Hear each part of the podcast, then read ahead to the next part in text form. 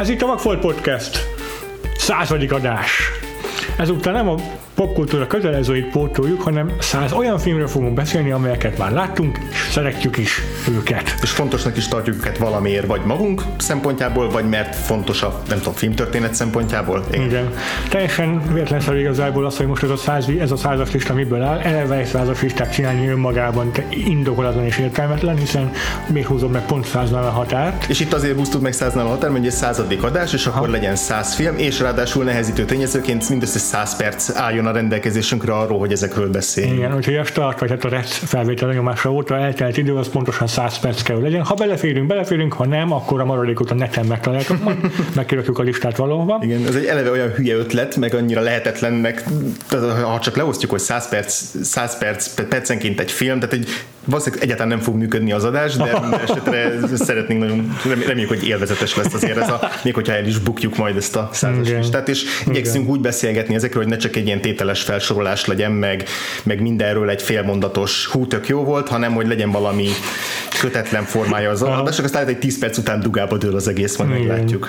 Hát a maga a lista úgy jött létre, hogy elővettük ezt a híres neves, az 501 legfontosabb film, amit mindenképpen látnod kell című kiadványt, amit egy pár évente frissítenek, készítenek szerkesztők.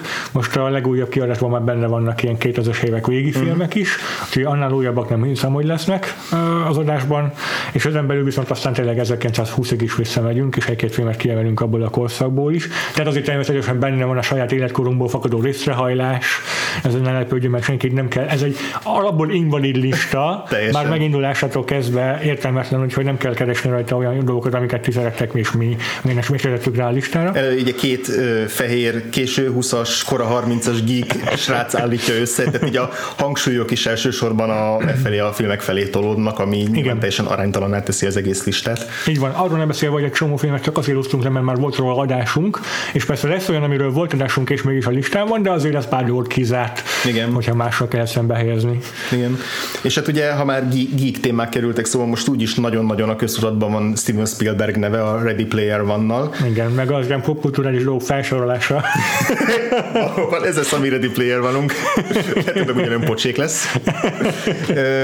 De hogy azért is spielberg akarom kezdeni, mert hogy így idefelé menet a buszon e, fejben így számolgattam azt, hogy melyik rendezők közül válogattuk be a legtöbb filmet, és így messze Spielberg a legtöbb. Tehát, hogy öt filmünk van ebben a százas listában Spielbergtől, és mindezt úgy, hogy hármat lehúztunk az uh-huh. ilyen rostálás során, amit eredetileg az ilyen még bővebb listánkra fölraktunk. Hogy szerinted miért van ez? Tehát, hogy miért van az, hogy Spielberg ennyire sokáig vagy, vagy tehát tényleg a 70-es évektől kezdve, a cápától kezdve gyakorlatilag így, így hozzátartozik az életünkhöz, nyilván mi 80-as években születtünk, de, ha. hogy, de hogy még ha. egész mindáig így releváns tud lenni valamennyire. Uh-huh. Szerintem azért, mert műfaj zsonglőr, még mondjuk Tarantino filmjei úgy megvan, hogy uh-huh. mit válsz el tőlük, és azért nem is került fel sok Tarantino film a listánkra. Addig Spielberg nagyon sok mindenben kipróbálta magát, és persze megvan itt is a zsáner felé való részrajlás is, mert hogy azért sokannál a, a science fiction uh-huh. alkotás, de hogy tényleg itt van a listánkon kalandfilm is, meg elég fajsúlyos dráma is. Mm. Egyrészt ez az oka. Másrészt meg az, hogy hát tényleg a, a, a craft, tehát a, a, a, a filmkészítéshez, mint mesterséghez való hozzáállása. Mm. Azért itt több olyan rendező is lesz a listának itt a craft miatt kifejezetten nagyon értékelünk. Igen. Tehát a szakmaisága miatt. Még szerintem még van egy harmadik dolog, ami mm. megint csak az életkorunkból fakad. Elsősorban, hogy, hogy Spielberg azért nagyon sok gyerekfilmet csinált, sok ifjúsági filmet, sok olyan filmet, ami nem kifejezetten ifjúsági film, de nagyon könnyen fogyasztható fiatal felnőttek Aha. számára is, és hogy emiatt szerintem tök sokunknak a gyerekkorához, sok generáció gyerekkorához az így alapvetően hozzátartoznak Igen. a Spielberg filmek, hogy nagyon hamar jönnek be, mert Igen. mondjuk egy Jurassic Parkot tök hamar meg tudunk nézni. Tehát én is már így 11-2 évesen láttam körülbelül talán, mm-hmm. és, hogy, és hogy persze vannak benne tök ijesztő dolgok, mm-hmm. meg, meg, meg, meg, meg, meg, hát horrornak túlzásra nevezni félelmetes jelenetek, de alapvetően az is egy ilyen nagy bizony lelkes, szívhez szóló kalandfilm Igen. És, és hát lehet, hogy mit tudom én most már így kb. 20 év távlatából, 25 év távlatából lehetne azt mondani. Tehát lehet csomó kritikát felhozni vele kapcsolatban, mert azért tényleg a plathólokkal, meg a karakterek is azért alul írtak, de, de tényleg ez, ezen nőttünk fel, ez számunkra egy fontos film, ezt kár megtagadnunk. Meg Spielbergnek pont, hogy tök nagy tehetsége van ahhoz, hogy az ilyen plothólokon át tudjon lendülni, oh. lelkesedéssel, szakmaisággal, jó karakterekkel. Point, Ready Player One? Kész, nothing point, Ready Player One, de mivel ez a film nincs a listánkon, a százas listán, ezért nem fogunk sokat beszélni. Ez is érdekes egyébként, hogy a hogy ahogy húzogattuk le a filmeket, igazából a 90-es évek le, e, elején leálltunk Spielberget. Tehát, hogy a, a 90-es évek a Schindler listája, ha jól látom, az az utolsó mm-hmm. ö, évszámra az utolsó ö, film, ami, ami Spielbergtől bevettünk, azután a következőket lehúzogattuk, ami yeah. megint csak egy érdekes kérdés, hogy vajon tetőzötte pont a a Jurassic Park Schindler listája, ami egy évbe került 93-ban mozikba, ott tetőzött a Spielbergnek a karrierje? Hát biztos, hogy akkor, akkor vált az a, az a kiforrott mesterre, akinek ma már ismerjük szerintem, mert hogy akkor indult nála ez a duplázás, hogy csinál mm. egy filmet, ami az ilyen falsodott dráma, amit ő is komolyan vesz, mm. meg egyet a közönség. Egyet a kritikusoknak, egyet a rajongóknak. nem azért nem ennyire szigorú az elválasztás, de, de ő ezt úgy, úgy áll hozzá, hogy akkor most egy film, amire azért úgy rá kell szállni egy évet, mire elkészül, meg egyik, amit így közben ja, hétvégeken ne forgat, vagy nem tudom hogyan. Igen. Minden most ugye idén a Post volt ilyen, ami egy hónappal korábban jött ki, mint a Ready Player van, vagy max. kettővel, tehát ilyen nagyon gyorsan. Mm. És igen, és akkor nála valószínűleg ez volt a, nem csak a betetőzés, hanem ennek a, ennek a mesterré válásnak a mm. kezdete szerintem. Egyébként igen, a, Redi, a, bocsánat, a Ryan közlegény megmentésen is morfondíroztunk, mm. hogy rákerülni listánkra. Az AI, mesterséges intelligencia is szóban volt. Úgyhogy azért későbbi a... filmekkel is kacérkodtunk, de igen. valóban inkább korábbra mentünk vissza. És szerintem azért is, mert ez egy műfaj teremtő dolog nála, hogy, hogy basszus a, a cápával, meg a harmadik típusú találkozásokkal így megújította a blockbuster mm. műfajt, és inkább ezekre voltunk kíváncsiak ebben a százas listában általában a fajsúlyos, már abban az értelemben fajsúlyos filmekre, hogy a film történelemben helyet foglaló filmekre. Ez az is tök érdekes, hogy a... És hát ilyen szempontból, ilyen szempontból a Jurassic Park is egy, egy nagyon nagy újító film a, a CGI mm. meg a praktikus effekteknek mm-hmm. a mm-hmm. meggyűrűzése miatt. Mindenképpen. Viszont az, az is érdekes, hogy, hogy így igen, valahol tetőzött nála ez a mesterévás, ez lehet, lehet így mondani, hogy Jurassic Park Schindler listán, ahol így szét is válik kicsit ez a közönségfilm és komoly falsúlyos igen. esetleg Oscarra jelölhető igen. film. Igen. Igen. És ami érdekes, hogy előtte egy például a harmadik típusú találkozások azt szerintem olyan, hogy ez így egyesíti ezt a kettőt. Tehát hogy abban pont ott, ott nem vált szét ez a hmm. kétféle érdeklődése, mert abban benne van egyrészt az, hogy űrlények, idegenek, ö, annak az ilyen, megint az ugye az rájellemző ilyen wonder, tehát az a csodálat, igen, amivel fordul igen. az egész felé, viszont közben ott van egy súlyos családi dráma, vállással, vagy egy, hát ha nem is vállással, de egy, ugye egy olyan férfi a főszereplő, aki elhagyja a családját a film végén. Igen, igen, a, ott igen, mi ugye gyerek szemszögből ábrázolja főleg ezt a családi Igen. drámát, de hogy az benne van a 70-es éveknek ez a, ez a súlyos ilyen családi realisztikus mm-hmm. jellegzetessége is, és hogy ott, ott, ott, így, ott így nagyon egybe volt ez a kettő. Meg ö, szerintem a harmadik, harmadik típusú találkozások a, az összes Spielberg film közül, de a, az, azok közül, amelyek a listára felkerültek, mindenképpen az a, az a Spielberg film, amely a leginkább megmutatja, hogy Spielbergnek nem az a fontos, hogy zsánerfilmet alkosson, hanem az, hogy az adott jelenetben, az adott jelenetnek a hangulatát vagy célját a lehető legjobban megvalósítsa az adott zsáner eszközeivel. Uh-huh. És a harmadik típusú találkozásokban így megtalálja a családi drámától kezdve a, a, a road movie-t, a, a horrort és a science fiction egyaránt. Uh-huh.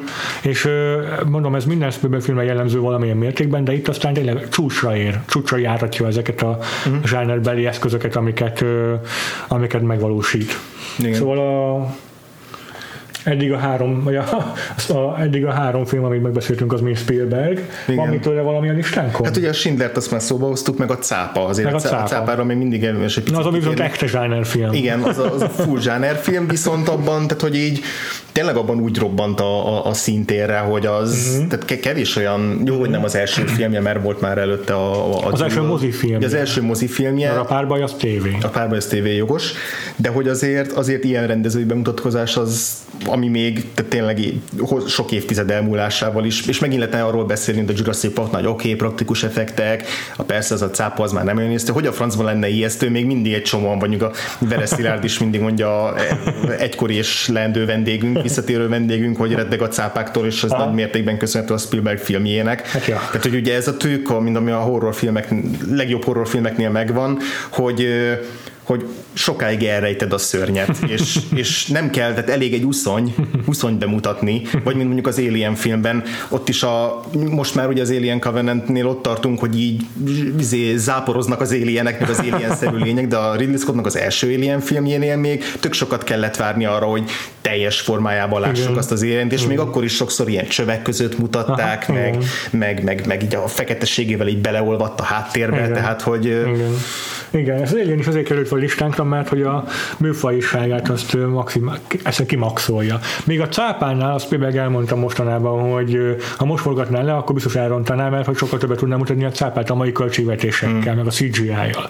Ridley-nek megvolt a figura, megvolt az ember, aki beöltözött Alien jelmezbe, és teljesen életű volt a élet nagyságában, és tudatosan úgy döntött, hogy nem mutatja meg teljes egészében szinte soha. Tehát ez nem egy költségvetésbeli probléma volt nála, az a film az túllőtt minden költségvetésen, többször is elköltötték annak, hogy kaptak arra, arra a filmre pénzt, uh-huh. elrontottak ilyen tekintetben benne, és így lett igazából zseniális mestermű. Igen, és tök, tök vicces, hogy ugye a, igazából mindaz, mindaz, ami miatt az Alien-t ennyire szeretjük, azzal tökre szemben, hogy az Alien második része, uh-huh. mert hogy az, ez egy akciófilm, de hogy az is mennyire jól működik, uh-huh. pont azért, mert hogy a mert, mert, mert, mert hogy teljesen más, máshogy fogja meg ezt a, az Alien mítoszt, mint az első film. Tehát ez Igen. a, szerintem egyik legjobb példa az első rész és folytatás, tehát hogyan érdemes folytatást csinálni, Ja. úgyhogy teljesen más csinálj belőle, és Igen. kíváncsi lennék, hogyha ott lettünk volna mi is a James Cameronnal, ott lettünk volna mi is az Alien második részénél, akkor ott a visszajelzésekben mennyi lett vajon az, hogy ú, meggyalázták az Alien. Hogyha most csinálnák meg, akkor Aha. mennyire lenne ez, hogy hogy, hogy, hogy mernek ilyennyire máshogy viszonyulni ehhez a témához. Igen. Amúgy neked az Alien a kedvenc horrorfilmed? Mm, azt hiszem, igen.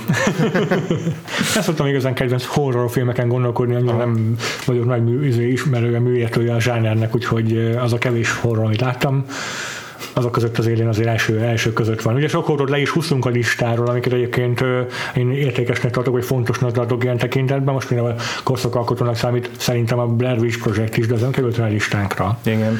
És amúgy ez a, a- az, hogy a horror iránti averziód, vagy hogy nem annyira szereted, vagy nem annyira érdekel, ez így gyerekkorodtól? Nem arról van szó, vagy- hogy, hogy mondjuk félek túlságosan ezektől a filmektől. Gyerekkoromban inkább elkerültem őket, tehát nem, nem, nem kerültem annyira. kamaszkorba. Tehát amikor Igen, igen. sokan rákapnak így, mert hogy ugye ezek már olyan filmek, amiket már meg lehet nézni, ez már ugye kicsit, mint hogyha ilyen merészebb dolog lenne, hogy Aha, mondjuk 12-13 évesen akkor már kemény horrorfilmeknek így nekivágunk, hogy vajon Aha, milyen, ezek ugye már tiltottabbú dolgok, tehát ilyesmi volt benned? Amúgy. Kicsit igen, valószínűleg először nagyon rosszakat láttam az első horror élmény, nagyon rosszak oh. voltak. Nekem ugye, mit tudom én, az, ami, ami az én kamaszkorom horrorfilmje, az a sikoly, és én nem szeretem a sikolyt. Aha.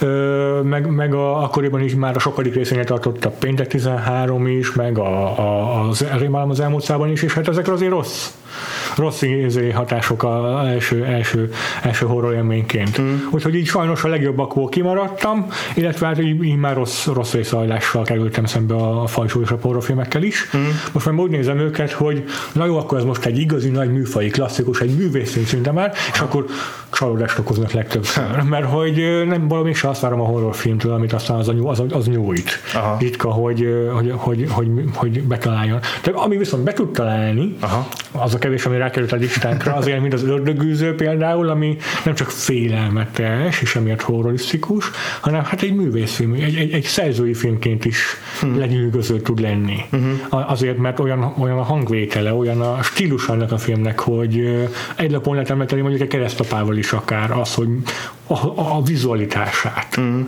Az, az ördögőz az nem pont olyan, hogy azt azt viszonylag fiatalon láttam, már mint az azt szinte viszonylag fiatalon, hogy én sem nagyon néztem horrorfilmeket, én elsősorban azért, mert baromi ijedős vagyok, és nem is, a, nem is igazán az ilyen ronda belezős dolgok, hanem, hanem egyszerűen a feszültséget rosszul bírom, aha, erről aha, aha. zsákszámadásunkban beszéltem, hogy nehezen bírom a feszültséget, és ezért nem szívesen teszem ki magam olyan filmeknek, amik mesterien űzik a feszültségkeltést. Az ördögűzőt azt ilyen 16-17 évesen láthattam szerintem Mm, én is körülbelül. körül. És így, így tehát az, az, már olyan volt, hogy amikor meghallotta, úgy, mint- ugyanúgy, mint a cápa, meghallom a zenét, akkor már borzongok. Ugye van ez a kis ilyen csilingelő izé, témája, ami rettenetesen hatásos, és mindig a fejemben fejemben társul hozzá egy nagyon szuggesztív kép ott, ami a promófotókra is kikerült, az a ködben úszó utca, Igen. amikor megérkezik a táskája, a Max von Sydow. Tehát, hogy ez, ezek sokkal jobban megmaradnak, mint a konkrét sztori, meg a konkrét börtönzés belőle, meg amikor borsot hány a falra, mert az, az is ijesztő valamennyire, de hogy inkább ez a borzongató hangulat, ami, ami, aha, aha. ami miatt egy kellemes élményként maradt meg, meg hatásos élményként. Hát ami szerintem nagyon hatásos még abban a filmben az, hogy a gyerek színészéből mennyire félelmetes jelenséget ö, csinál, és Linda Blair azt a kislány, uh-huh. hát tényleg annyira hátborzongató a alak, hogy szerintem így köröket ver Freddyre, meg Jasonre, meg akármelyik ilyen horror klasszikusra. Ez amúgy megint egy jó kérdés, hogy ez csomószor eszembe jut, most idén is volt már ilyen film, a Láthatás színű francia film, ami hm. művészfilm, tehát ilyen szerzői francia film, de nagyon erős benne a horror elem, vagy thriller elem, és egy kis fiút tesz neki mindenkinek, együtt remeknek benne, hogy hogy amikor egy ilyen horrorfilmben megjelenik egy kisgyerek, akár mint a gonosz, mint itt az ördögűzőbe vagy az ómenbe, akár mint egy szegény áldozat, mint a ragyogásba, amikor miatta izgulunk, hogy a szegény kisrác a kis izé triciklién, vagy a kis moped, hogy, hogy, hogy hívják azt a kis izét? Triciklién, igen, hogy, hogy ne essen baja, hogy így, hogy mi, milyen lehet egy forgatáson ezt így végigcsinálni. Hát igen. Tehát, hogy, hogy kell meg, hogy az baromi fontos lehet, hogy így, hogy, hogy így megvédjék azt a gyereket, hogy mennyit mondanak el arról, hogy te most egy izé gonosz kisgyerek, vagy az ördögűzőbe, érted, izé keresztel masturbál az a mm-hmm, izé, mm-hmm, kislány, mm-hmm, és nem lett belőle sérült felnőtt yeah. szerencsére interjúk yeah. alapján. Yeah. Hát nem lett a könnyebb dolga a ragyogás főszereplőjének sem, a kis Danny. Igen, igen. Hát sok volt ez a mellette Jack Nicholson, amit fékeveszett őrült, tehát így, az már önmagában önmagában nem tenném be, de kisgyerekként a lábam a És Kubrick, Kubrick meg nem az a rendező, aki olyan érzékenyen áll hozzá a színészeihez, vagy olyan, olyan érzékenyen vezeti őket, mint mondjuk Steven Spielberg. Igen, tehát ugye, hírhet a, a ragyogásba a, a főhősnőt mennyire kikészítette az a forgatás, és aztán ugye sokféle interjú van arról, hogy ott most ezt mennyire fogadta ott el utólag, vagy akkor, de hogy így arról keves, talán kevesebb szó, vagy csak kevesebbet hallunk, hogy a hmm. kisfiúval mik történtek ott a forgatáson. Kubrick volt az, akivel nagyon sokat vérzett szerintem a szívünk, hogy megint mm. mindent le húznunk a listáról, de csak ez arról van szó, hogy nem akartunk nagyon eltorzuljon a listánk egyik irányba vagy a másik irányba. Persze egy is Spielberg azért elég sokat behúztunk, de Igen. Kubricktól a, a a ragyogás mellé aztán egy film fél be, ha jól emlékszem. Kettő, kettő, kettő, kettő és ami közül a, nekem igazából csak az egyik kedvencem, hogy ez a Doctor Strange Love, amit egy, együtt néztünk meg a igen, podcast igen, még egy korábbi Talán első évadban? Első vagy második, tehát viszonylag hamar. Igen. Első évad volt, Aha. igen. Mal, hát nem olyan, hogy hallgassad, meg lehet, hogy jó lett az a rész, de azért az első évadban még így nagyon gyerekcipőben mozogtunk. Igen, ott még nagyon próbáltuk Legalább artikulálni tudtam akkor még. próbáltuk tanulni, hogy hogy kell ezt csinálni, és nem tudom, hogy megtanultuk-e, nem hiszem. De, de a... Főleg, hogy vigyátékokról egyébként is nagyon nehezen beszélünk, de minden esetre az a film tényleg megérdemli a helyét ezen a listán, megint csak azért, mert egyrészt persze, mint, mint műfai film is uh, ragyogó, mm. de hát a, a fényképezése, a kivitelezése, a látványvilága az mind magáért beszél, azok olyan dolgok, amik így meghatározóak. Tehát annyira beég az ember retinájában a filmnek a képvilága, a díszletektől elkezdve az, hogy milyen kontrasztok mm-hmm mm. Kubrick. És ráadásul az egy szatíra, amivel nekem egyébként tök sok bajom van a szatírákkal, mert mint hogy személyesen, uh-huh. tehát hogy nekem azt hiszem, hogy nagyon-nagyon válogatós vagyok abban, hogy milyen szatírákat élvezek. Tehát mondjuk a Stalin halála volt nemrég, amit Aha. megnéztünk, ami egy rettetesen jó film, Aha. de hogy de egy csomó olyan film van, amire rásítik, hogy szatíra, vagy valóban az is a műfaj, de hogy így lötyög, tehát így nem, nem elég pontos, meg nem elég, nem elég feszes, és nem csattannak elég jól a poénok. Tehát hogy azt érzem, hogy a, olyan könnyű mindenre ráfogni, hogy szatíra, csak a, hogy, és akkor így el lehet kendőzni azt, hogy esetleg bizonyos témákkal bénán bánik egy igen, film. Igen. Hogy a Dr. Strange az egy tök jó példa arra, hogy annyira tűpontosan van benne kifigurázva a teljes hidegháborús elit, meg a, meg ez a, meg a politikusnak a, politikusoknak és a katonaknak az ilyen tohonyassága, hogy, hogy, hogy az, az, az, az, tehát, hogy tényleg ehhez egy ilyen mesteri forgatókönyv, meg egy, hmm. ilyen, egy hmm. ilyen nagyon erős rendező kell, mint amilyen a Kubrick vagy, a, vagy az Armando Janucci, hogy, hogy, hogy egy ilyen bonyolult témát, tehát hogy megmaradjon, tehát jók, jók legyenek a poénok, de megmaradjon ez a sötétség is benne, ami, meg a cinizmus is benne, ami, ami jellemzi ezt a filmet. Igen.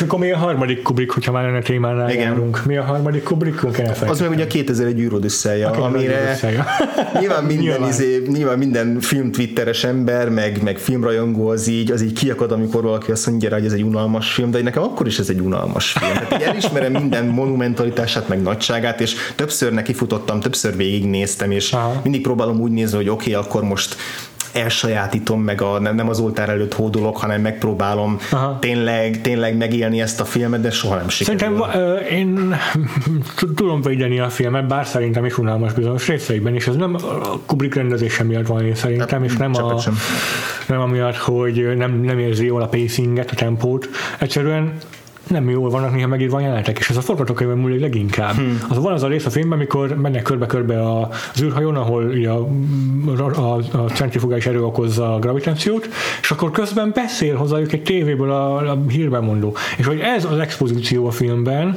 hogy nézzünk tévét hmm. perceken keresztül. Szóval ma már ezt máshogy oldanák meg, vagy nem tudom, más filmrendezőlető máshogy oldotta volna meg. Hmm. Tele van ilyenekkel a film, amit szerintem is lassú lesz. Minden egyéb része, amit aminek, ami, ami hatásosan lassú, tehát amikor megközelítik először a, a, a monolitet, vagy amikor a majmok közé lassan rájönnek a monolitre, hogy, hogy mi, csinál, mi az. Vagy azokat én dob az élvezem, azokat én nagyon igen. szeretem nézni. Aha, Egyszerűen lehengerel a, a Ligeti György zenéje, Mhm. lehengerel az a, a, az a magabiztonság, amivel Kubrick nem hagyja, hogy a figyelmed ellankadjon. Mhm.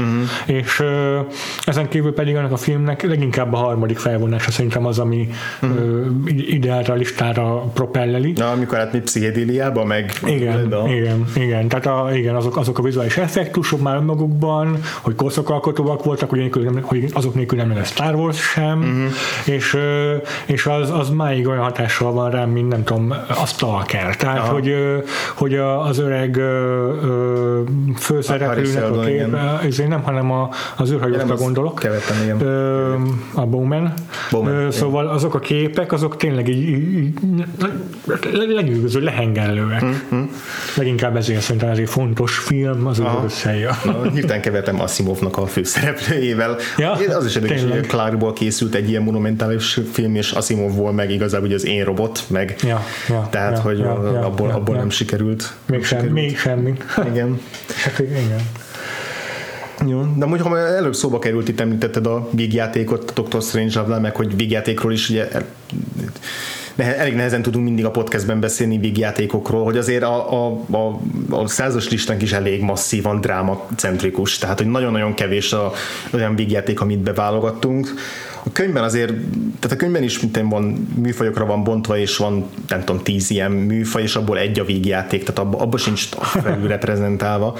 De hogy, de egyébként, és ez hülye kérdés, hogy miért van ez, de hogy, de hogy tényleg egyébként miért van ez, hogy ennyire drámák felé orientálódunk, hogy Azt akartam mondani, hogy biztos, mert sokkal sokoldalú műfaj, mert sokkal több mindent teszünk abba az elnyőbe, ami mm. az az elnyő alá, ami a dráma, de valójában nem hiszen a végjátékban is van, ott van a screwball comedy, ott vannak az ilyen body cup movie csomóféle alműfaja van a végjátéknek, és hatalmas ernyő az is. és igazából majd, hogy nem nehezebb megnevettetni az embert, mint megijeszteni, Hát igen. mert hogy, mert hogy mindenkinek annyi, tehát hogy a humorérzék az annyira egyénfüggő, hogy, hogy, hogy sok, sokkal nehezebb egy jó poént összerakni, mint egy jó ijeszgetést. A saját listánknak is az ilyen részrajlásával kapcsolatban jó példa, hogy Jim Carrey-től az egyik legnagyobb nevetetőtől az elmúlt 30 évből két drámát tettünk fel. Igen, igen, igen. Robin Williams-től is egy dráma van, Aha, azt, ha jól igen, ami azért viszonylag vicces film, de inkább dráma. De inkább dráma, Persze, igen, persze. igen. igen. Úgyhogy tehát ez ilyen nagyon, nagyon hardcore vígjátékoknál meg, meg érdekes, hát így, Sőt, a Jack Lemmon, aki két filmben van a listánkon tőle, és az egyik dráma. igen, igen, igen. Úgyhogy, Bocsánat, folytasd. Ja, sem, nem, sem, semmi baj, semmi baj. Viszont a másik, ugye van, aki forrón szereti. Uh-huh. a, az meg, hogy Billy Wildernek a filmje, az meg egy, az meg egy nagyon, nagyon jól Na beszéljünk akkor Billy Wilderről. Igen, tök jó. Ugye ez a lista, ez megint az is fontos ebben a listában, reprezentáljuk azokat az embereket, akik meghatározták Hollywoodot. Mm. És ö, beszélünk már Kubrickról, beszéltünk Spielbergről, de előttük ott volt Billy Wilder, akit máig a forgatókönyvírók mindegyike a legnagyobbnak tart, mm. de rendezőként is láttuk őt alkotni. És ha már Spielbergnél azt mondtuk, hogy mennyire sok oldalú, meg sok zsenerből alkot, tehát ez a Wilderre hatványozottan igaz. Tehát tényleg vígjátéktól thrillerig, háborús filmig mindent rendezett szerintem, Igen, amit lehetett igen. 50-es években rendezni. Igen, hát 40-es akkoriban még nem nagyon volt ilyen, hogy szerzői film, vagy hát sokkal kevesebb volt, akit úgy nevezhetünk, hogy szerzői filmes. Mm. Szerintem mondjuk Chaplin egyébként ilyen, mm. de Billy Wilder mindenképpen egy ilyen journeyman volt, aki bármiben ki tudta magát próbálni, amire éppen szükség volt a stúdiónak. Igen, viszont a, a, amennyire, tehát hogy beszéltünk már róla egy a Sunset Boulevardos, Boulevardos adásunkban, hosszabban is, Igen. a, az abban a filmben megjelenő cinizmusra, tehát egy érdekes az, hogy ezt, azt, Igen. azt, azt végigkövetni, hogy, hogy olyan ez a rájellemző, kesernyés, szarkasztikus, helyenként cinikus világlátás, az azért legtöbb filmben benne van, legalábbis amit én láttam, még volt, volt egy háborús filmje, a Stalag 17, abban mindenképp benne volt. A Van, aki forrón szereti, ez egy nagyon optimista film, de azért az is egy, szerintem abban Van, is van egy, van egy világlátás, cinizmus, vagy világlátás, igen. Meg ami érdekes benne, hogy basszus 1959-es film, senki nem várja egy ilyen filmtől, hogy Vogue legyen. De ez a film úgy aranyosan is szerethető módon kezeli a transzneműséget, meg nem, nem, nem csinál egy ilyen lenéző poént ebből a dologból, hogy a főszereplői, két ö, zenész, akik a gangsterek elől menekülnek, azért öltöznek nőnek, hogy nem ismerjék fel őket. Igen. És, és ennek, ebből jó poénok fakadnak, nem pedig ilyen idióta izék, hogy, hogy mit tudom én, kifigurázzák, mert nőiesen viselkedik. Igen, hát ez a klasszikus, ugye a, a, az utolsó slusszpoint, az utolsó csattanója a filmnek, amikor menekül a, a Jack Lemmon a, izé, a, a, a barátjával, a pasiával, egy idősebb fickóval, és akkor bevallja neki, hogy nő, és akkor ez a Hogy férfi. bocsánat, na látod, bevallja, hogy, hogy férfi, és akkor erre jön az utolsó, az a híres utolsó mondat, hogy senki sem tökéletes. Igen, így van. De tényleg egy mondat nagyon jó kifejezi, a, ami a Billy Wilderre igaz. Így van, így van. És hát Marilyn, Marilyn Monroe-ról se hogy mehet szabad elmennünk, mm. mert ez egyetlen film, ami felkerült a listára őtőle, és nem is az a legkiforrottabb alakítása, de ebben az megmutatja, hogy mitől akkor a díva ő, hogy, hogy máig megemlékezünk róla állandóan. Egyszer kell majd egy Marilyn Monroe blokkot csinálunk egyébként. Kéne. Nagyon, nagyon érdekel, hogy ezen, ezen felül is. Igen, annyi- annyira elbűvöl ennek a filmnek az egész castingja. Mindenki olyan elbűvölő benne. Ja, igen. Maradjunk még a végjátékok talán, vagy beszéljünk még Billy Wilderről, meg erről a korszakról, hogy nem csak ez az egy film került Ja, igen, listára. igen. Ugye Billy Wilder, a Sunset, Sunset Boulevard már említettük, Igen. ami megint csak erre a, a cinizmusra igazított. Most, ahogy telik az idő, szerintem érdemes így a, inkább az adásunk felé terelni a, a, a hallgatókat, mert szerintem ott azért nagyjából elmondtunk erről a filmről mindent, amit Szerintem tudtunk. is, szerintem. Abban ugye már több volt a noárjóval, a noárosabb hangvétel, ugye egy ilyen De egy olyan noir, ami saját magával szemben is, mint műfaja szemben is cinikus, furcsa módon. igen, igen. De meg már jó, hogy késői noirról van szó, és érdekesen ragadja meg a műfajt is. Igen, meg a sztárság, Meg ugye, a az, sztár- egy, az ó. egy nagyon fontos téma benne, és ugye a másik film, ami nekem egy egészen friss élmény, most néztem meg életemben először az Aranypolgárt, Aha, tényleg. ami megint csak így gyakorlatilag a 40-es évek elején beszél a sztárságról, ahogy ugye abban a korszakban ezt értettük, nem is csak a sztárságról, hanem hogy mit jelent egy ilyen megalomán embernek Aha. lenni, aki az egész világot meg akarja hódítani. Ugye rengeteget lehet olvasni arról, hogy ez a, a Hearst nevű iparmágnásról szólt, és ő hogyan akarta betiltani a film, betiltatni a filmet, rengeteget kellett ezért az Orson Wellesnek harcolnia. Aha. Nekem most az volt az első gondolatom erről a 41-es filmről, hogy milyen nehéz viszonyulni ezekhez a veretes klasszikusokhoz, amik főleg ilyen nagyon régiek, mint Aha. az 41-es film, hogy, hogy ne úgy üljünk le, hogy na akkor most megnézzük ezt a nagy mesterművet, és akkor, és akkor most kipipáljuk Most ezt a tételt, és most befogod, és akkor most, ah, igen. igen.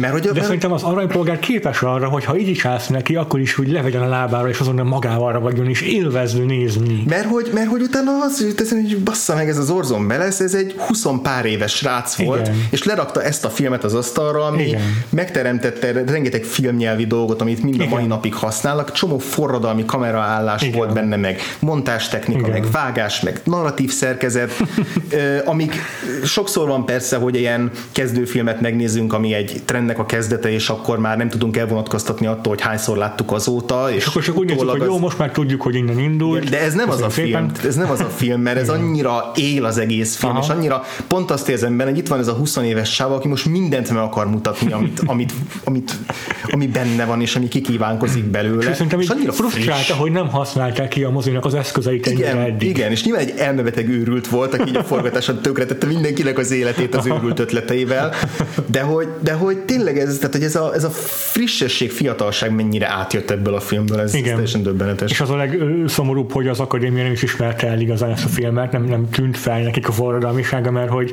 legjobb forgatókönyvírói díjra jelölték meg is kapta, de a legjobb rendezés, vagy a legjobb filmre nem. Tehát azon nem kapta meg, ezeket, a- ezeket a díjakat nem kapta meg az aranypolgár. Igen, igen. Most már utólag tényleg úgy tekintünk rá, mint az a valaha volt legjobb filmek egyikére, ha nem a legjobb. Igen, hát ugye mit szokás mondani, hogy a minden idők legjobb filmei, Aranypolgár, Keresztapa, nem? Tehát Persze, az a, az, igen, igen, jogos ez a három, a három alapfilm, amit így mindenki Igen. a Igen. basic filmiskolai végzettségére agyan nélkül is megemlít, hogy akkor ezek a... Hát akkor most mi is pipáljuk ki filmek. ezeket. Szerintem is. Legyen a következő. Igen. Szerintem az nekünk is a listánkon van. Hmm. Egyrészt természetesen a kötelező mi volt miatt is, de én, én nagyon-nagyon szeretem a Casablancát is. Nem voltam annyira lehengerelve tőle, mint az aranypolgártól, szerintem az aranypolgár mester, nagyobb mestermű, uh-huh. de a Casablanca is ugyanolyan elragadó film. Egyszerűen elbűvölnek a karakterei annak is, uh-huh. dialógusai frappánsak, frissek ma is. Lenyűgöző hallgatni ezt a filmet. Nagyon jó van megírva. Igen. A keresztapánál meg azt már elég sokszor újra néztem, moziba is láttam, nem, amikor most a Szurániába mm. vetítették, az, arra is elmentem egyszer megnézni, vagy a Puskinban talán, Puskin moziban, uh-huh. és hogy így mindig bennem van az ilyen kis ördög, hogy leülök el, és hogy biztos, hogy ez olyan rohadt jó. Tudod, hogy így, hogy így oké, hogy láttam már sokszor, és tényleg egy mestermű, de hogy nem azt mondom, hogy túlértékeljük, mert utálom ezt a szót, de hogy így, de hogy így nem kéne egy picit azért lerángatni ott a, ott a izé, piedesztájáról, és lehet, hogy érdemes lerángatni, mert lehet, hogy vannak Mind- benne olyan Állandó dolgok, de, contrarian vagy, azt már megfigyeltem, de ez a film ez nem. de nem, nem, tehát egyszerűen Kiállja. tényleg mester, tényleg elképesztően zseniális minden, minden megoldásában, amit most itt elkezdett még így vesézgetni, részletek, részletezgetni, de, Ja, hogy, ja. de ez is arra, arra jó példa, mint a, a nem, nem, nem, nem hirtelen össze akartam hasonlítani valami mással, ha, hogy hogy a Mária Puzonak a könyve az mennyire isteníti a maffiát, és hogy közben, persze a Ready Player van, akartam összehasonlítani mi mással, hogy a Mária Puzo könyve isteníti a maffiát, és a, és a, a Coppola meg mennyire jól tudta ennek az egész történetnek a kritikáját adni, ugyanabból az alapanyagból, és a, Aha. És ugye a Ready Player van is alkalmas lett volna arra, hogy ennek az egész Igen, game igen, kultúrának, a, főleg ami eltelt a 2010-es évek eleje óta, amikor íródott a regény, hogy, hogy ennek az egész nosztalgiának, meg gamer kultúrának, meg magára is mániának, hogy ennek er- erre valahogy, valahogy reflektáljon a film, és azt Ne, és ez nem tette meg. és Spielberg nem ez az Igen, ember. Igen, ez, igen, ez is igen. érdekes, Míg hogy azért meg volt ez, meg hát a háborús filmeket is sikerült teljesen fenekestül felforgatni a Coppolának a második filmjével, amire került a listánkra, hogy gyorsan átkössem az apokalipszis mostra, mm. Amely meg leginkább a, a, a traumának, meg a stressznek, a posztraumás stressznek egyfajta feldolgozása, amellett, hogy ö, egy második, egy másik olyan film, amelyben Marlon Brando a, a szereplőnk. Igen. Egyébként nem a klasszikus Marlon Brando alakításokkal kerül be ez már ő a kései mesterművei közé tartoznak, meg itt ugye már a nehezen kezelhető színészként is ismert volt, tehát hogy Igen. itt már egyre, egyre, egyre nehezebb lett vele dolgozni, ugye az apokalipszis most is legendás erről, hogy nem csak azért van sokszor árnyékban, mert, hogy, mert ez milyen menőn néz ki, hanem azért is, mert hogy egy csomószor nem lehetett vele máshogy dolgozni. Igen, Tehát, hogy igen. rettetesen, rettetesen megnehezítette a, a forgatást. És hát annak a filmnek megint csak nem, nem csak a tematikus jelentősége, hanem a megvalósítása megint csak olyasmi, ami, ami már nem tudunk elmenni szó nélkül. Tehát ott, ott találták föl lényegében a hangvágás, meg a hangszerkesztést. Hm. Ugye a, a, filmnek az akkori vágója, akinek most a neve hirtelen nem ugrik Walter be. Murch, ugye? Igen, köszönöm. Igen. Walter Murch akkor átugrott a hangvágó szerepére is, mert ugye az akkor nem volt ilyen külön ilyen szakma gyakorlatilag, mm. hogy ott kellett helybe feltalálniuk ezeket, hogy a, hogyan keverik, mit tudom, a helikopter hangját a zenével, meg a dialógusokkal, amikor rádióznak az emberek egymásnak, és hát ezek, ezek, a, ezek a káosz, ez mégis hogyan legyen kontrollált káosz, de hogy a néző számára kaotikus maradjon. Igen. Meg hát ugye, hogyha Spielbergről is azt mondjuk, hogy a 70-es évek óta gyakorlatilag az ő popkulturális termékeiből él, élünk ma, tehát a kollektív tudatalattinkat is meghatározta. Az apokalipszis az most az legalább ilyen nagy hatással volt, pont az ilyen zenei szerkesztésre, hangvágásra, montástechnikára, tehát így tényleg zsákszámra lehet megint csak emlegetni olyan filmeket a idei, idei évből, meg tavalyi évből is, amik az, ez az állandó needle droppozás, hogy a, mindig be kell rakni a legmenőbb 70-es évekbeli zenét. A blockbusterekben is most ugye a Vietnám mánia is, tehát a King Kong vagy a ja, Skull ja. Island volt az a film, ami tök érdekes, hogy ahogy a hogy hogyan lehet nosztalgikusnak lenni a vietnámi háború iránt. Igen, Ez egy nagyon fura dolog, de hogy, de, hogy dolog, megcsinálta igen. ezt a Jordan Vogt Roberts. hogy az apokalipszis most ez tényleg arra jó példa, hogy az, az tényleg az, az, egy, az egy őrült film. Tehát még hogyha nem is tud semmit a forgatás, forgatási háttéranyagról, akkor is érzed benne az őrületet. Azt, hogy minden, tehát ugye a, yeah, a képnek yeah, a színeit yeah. szét akar szakadni ez a film, és csak a Szentlélek tartja össze. és hogy ettől is borzasztó izgalmas végignézni, hogy így ettől is feszült vagy, hogy így mikor hullik szét ez az egész egész lázálom, amit nézel. Hát ennek a szerkezete is annyira amorf, hogy nehéz egyszerűen ezt így feldolgozni ezt a filmet. Igen. Én egyébként nagyon szeretem ezeket az ilyen lázálom filmeket, aha, aha. Amik, így, amik így ezt a precíz, pontos, jól felépített struktúrát teljesen kitobják a kukába. Van egy film még a listám, amit azt hiszem csak én láttam, ez a The Night of the Hunter, a vadász Ez 1955-ben készült, ez Charles Lawtonnak az egyetlen filmje rendezőként. Komolyan? Igen, ő színészként elég sok filmben játszott, de, de rendezőként ez az egyetlen film, és a negatív fogadtatásban részesült, hogy utána nem, nem rendezett többet, mert annyira kiábrándult az egész dologból. Ehhez képest ebbe a könyvbe pedig bekerült a film az 500 legjobb közé. Bekerült, és hogy az egy, az egy lélegzetelállító film azért, ha. mert hogy 50, leülsz egy 55-ös film elé, és olyan szürreális, és olyan expressionista, és annyira teljesen őrült film, amire nem számítasz. Uh-huh. megint ugyanez a hatásod van, hogy egy klasszikus sztori elé leülsz, ahol ilyen, ilyen, ilyen noáros vagy gótikus sztori elé, a Robert Mitchum játszik benne egy gonosz papot, aki ki akar zsákmányolni egy családot, egy anyukát, meg a gyerekeit, uh-huh. mert a férj az, az eltűnt, és meg akarja szerezni a pénzüket, és ez a, ugye Robert Mitchum játszik ebben a filmben egy, egy ilyen veleig romlott sátáni figurát játszik, iszonyatosan félelmetes, és, és elindul a film, és azt hiszed, hogy tudod, hogy ez egy noir jellegű sztori lesz, és aztán teljesen más irányba megy. Tehát tényleg olyan szürreális képek vannak ebben a filmben, meg annyira hátborzongató elemek a néma filmes korszakból csomó mindent átvesz, de hogy mindent a saját képére formál, és hogy azt érzed, hogy úristennek a csávának még 50 filmet kellett volna csinálnia, mert ez annyira elképesztő. Egy érdekes uh, ilyen trivia, hogy a, amikor így kinyújtja az öklét, a, mind a két öklét a, a Robert Mitchum, akkor Love és Hate van azt hiszem ráírva a bütykére, ami ugye melyik filmre? Do the Right Thing. A Do the Right Thingre egyértelműen ebből vette a Spike Lee az, az ötletet a Nem Radio Rahimnál. És arról is rákerült a listánkra. És ahogy arról is beszéltünk már a, már a podcast során, hogy arra se fogunk ennél bővebben kitérni. Én azt érdemes meghallgatni az, meghallgatni az adásonak, aki nem hallotta, szerintem tényleg elég sikerült,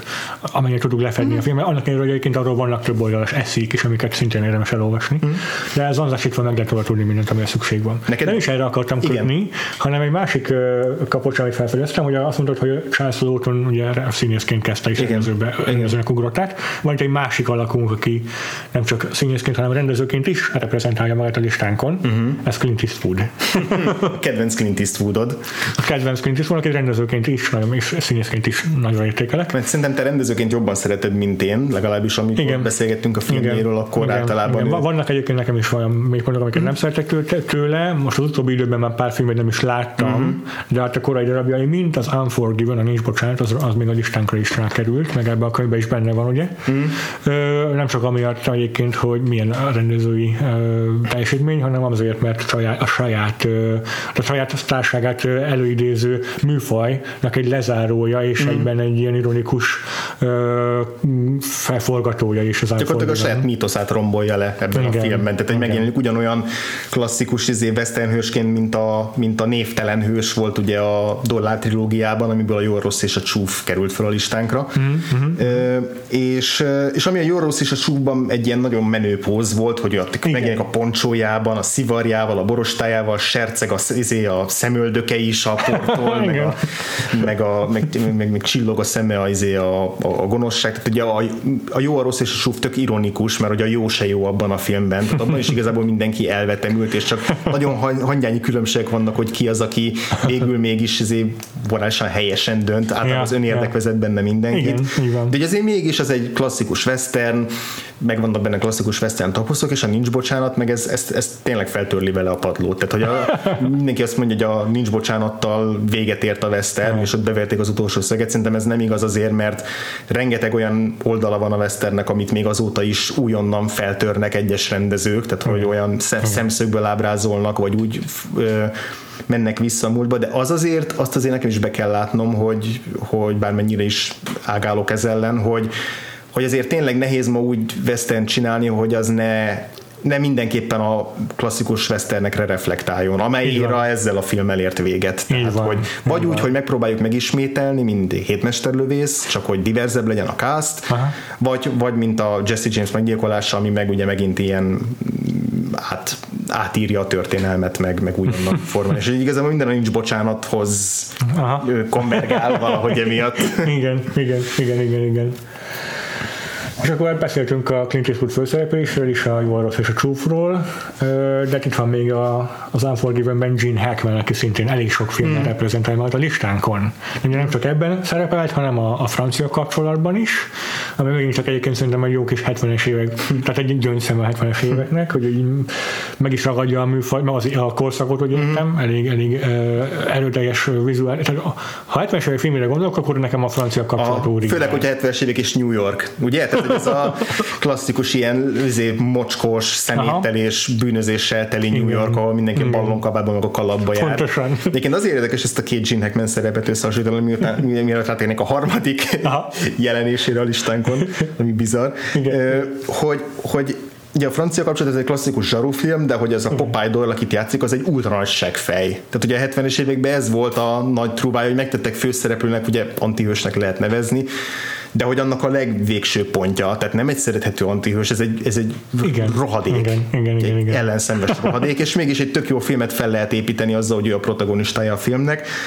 A nincs bocsánat, meg pont azt csinálja, hogy itt a nincs bocsánatban, a főgonosz, de közben, és, és, egy, és, és amit tesz, hogy megkínozza a prostituáltakat, vagy hagyja megkínozni a prostituáltakat, és nem cselekszik ellene, mert végülis nem ő a, Aha, nem ő a, aha, az elkövető. az elkövető, de hogy, de hogy végletekig korrumpált figura, de közben meg meglátod benne azt, hogy hogy miért lett belőle sheriff, meg hogy tehát nem lehet egyértelműen hmm. egy ultragonosz szerepre hmm. leszűkíteni, mint mondjuk a hétmesterlövészben a, a, a Calverát, aki egy törölmetszett yeah, ja, ja. gonosz bandita.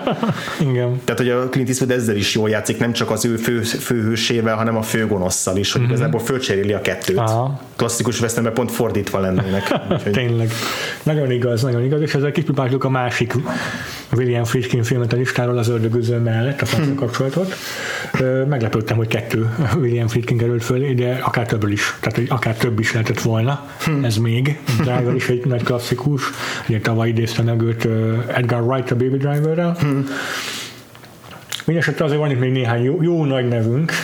Nem tudom, maradjunk még a Western környékén?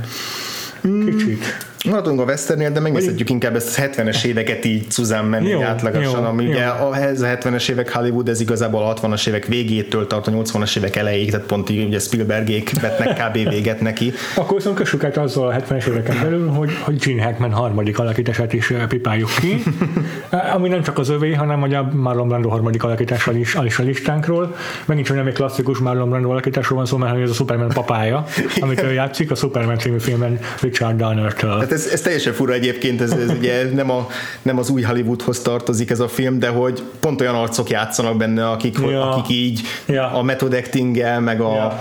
meg ezekkel a nehezen szerethető antihős figurákkal megteremtették ezt a 70-es évekbeli új hullámot, és így mennyire fura lehetett akkor is így beülni erre a filmre, hogy ezek a ilyen fura lebegő fejként ott megjelenik a, izé, a Marlon Brando, és a Hackman meg egy ilyen izé, gonosz iparmágnást játszik benne, tehát hogy így, Aha, és az aha. egész egy meg egy mese, és Kopaszon. nyilván kopaszon, és nyilván tök, tökre szeretjük mind a ketten a superman tehát hogy a Batman is majdnem bekerült a százas listánkba, de aztán le kellett ez egyik a Tim Burton féle Batman, egyiket le kellett húzni, és így maradt a Superman. Ja, ja, ja, Ez ja, nem ja. véletlen, mert hogy ez a, az az optimizmus, amit sugároz, az egy nagyon nagy hiánycikk a, a Hát az egész, egész mozi, moziiparban. Egész moziiparban, ami most így a blockbustereket jelenti. Uh-huh. De hogy akkor is, tehát, hogy uh-huh. most is persze fura, amikor a Robert Redford megjelenik egy izé, Marvel filmben gonoszként, de azért nem ugyanaz, mint a tényleg itt a Superman ér, érában, amikor bedobták ezt a két színészt. Ja.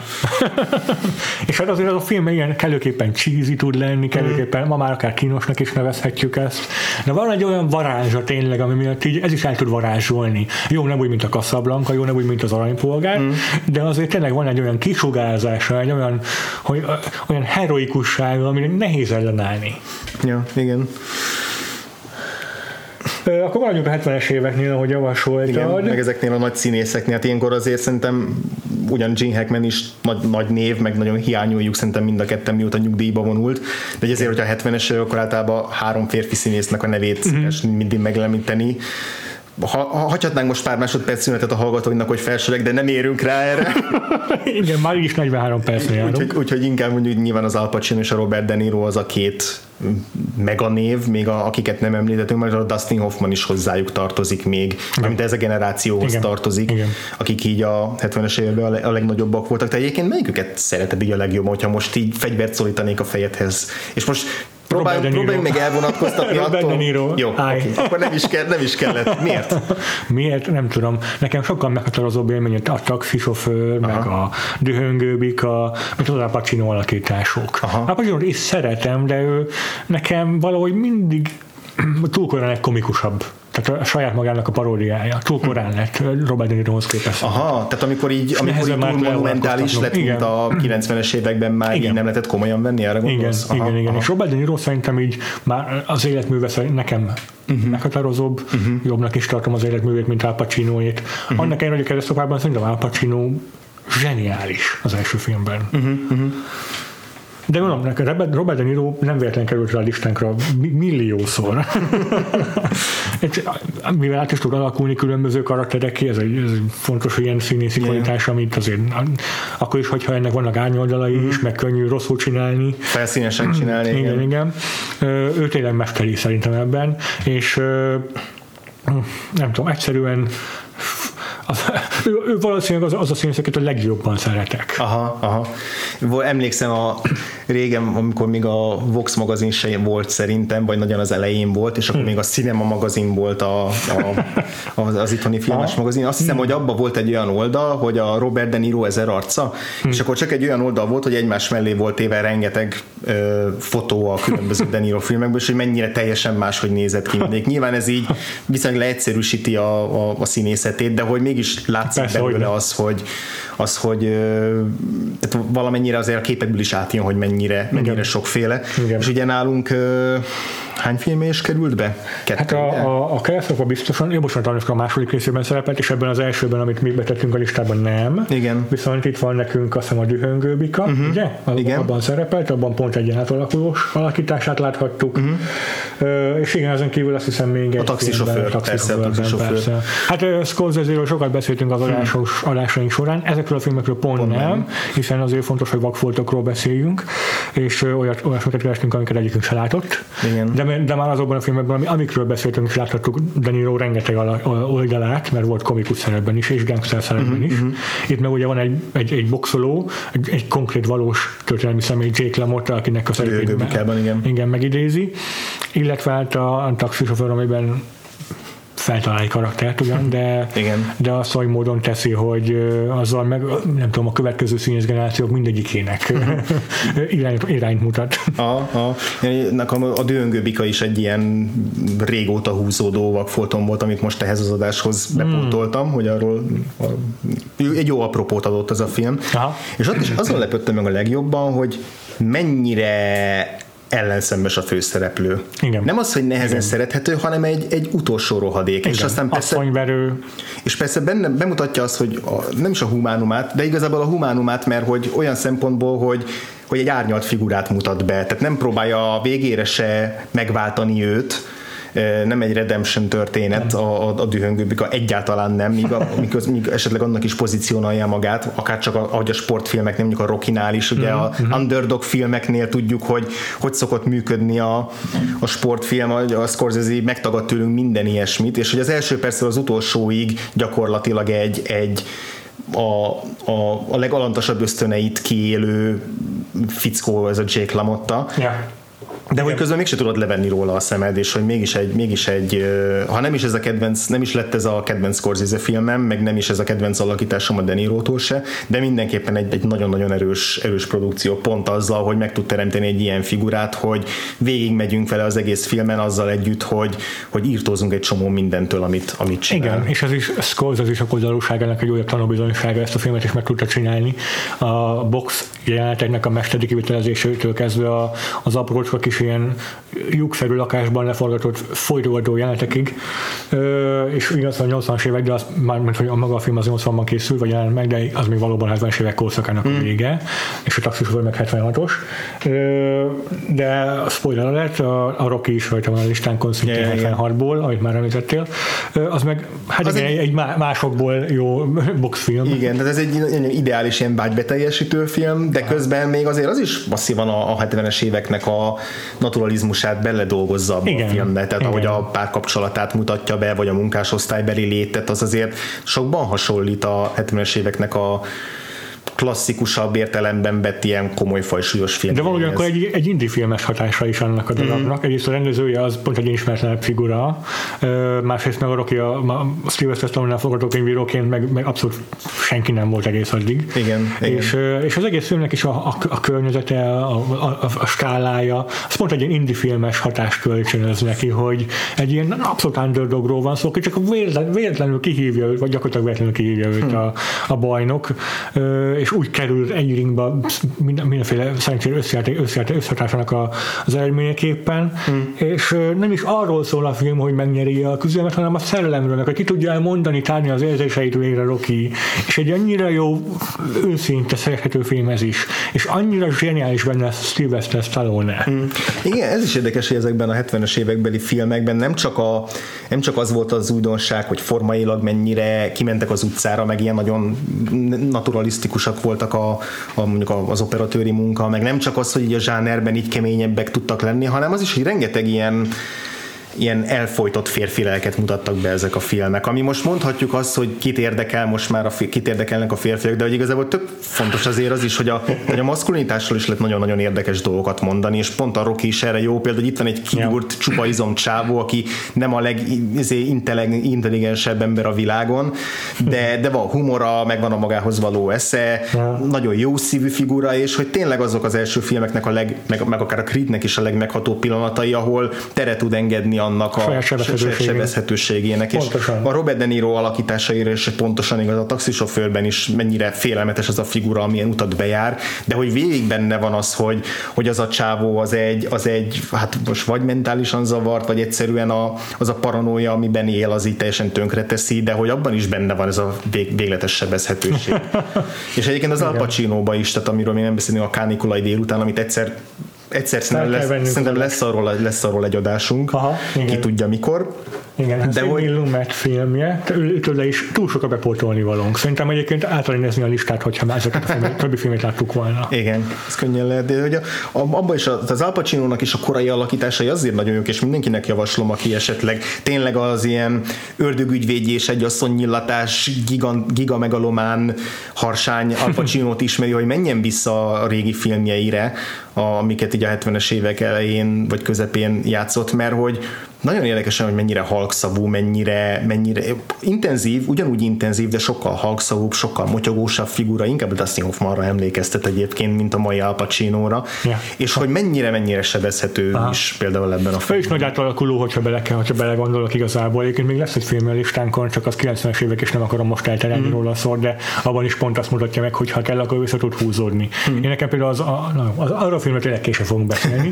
Maradjunk ezeknél 70-es évekbeli, 70-es években nagy sztároknál. Ugye itt, ha már szóba hogy Dustin Hoffman, akkor ugorjunk is hát az ő nagy alakítására az elnök embereiben, amit Robert Redforddal hmm. alakította. Ami meg egyébként nem az a film, ami így a, a hatalmas alakításai miatt emlékezetes. Annak, hogy bármennyire, hogy már nagyon szeretjük kettejüket is, mert akár a Jason Robartsot is, aki játsza a szerkesztőjüket. Igen, igen, igen. De hogy az a film az inkább a procedúráról szól, az a, a témájáról szól, erről a történetről, a botrányról, igen, amit, igen. amit elmesél, jó, az újságírói munkáról, Aha. és hogy ehhez van két vérprofi színész, akik tök jól kiegészítik egymástól különbözőek, a Robert Redford az ilyen smoothabb karakter, mm. a Dustin Hoffman a neurotikusabb, Igen. és hogy így nagyon jól egymáshoz párosították a kettőt, és hogy pont ez a természetesség az, amit így belevisznek, hogy nem ezek lesznek azok az ilyen titáni alakítások, amiket megemlítünk, de hogy annyira a helyén van mind a kettő. És a Lencsei Pekuláról már beszéltünk, aki rendezte az elnök embereit egy korábbi adásunkban, egy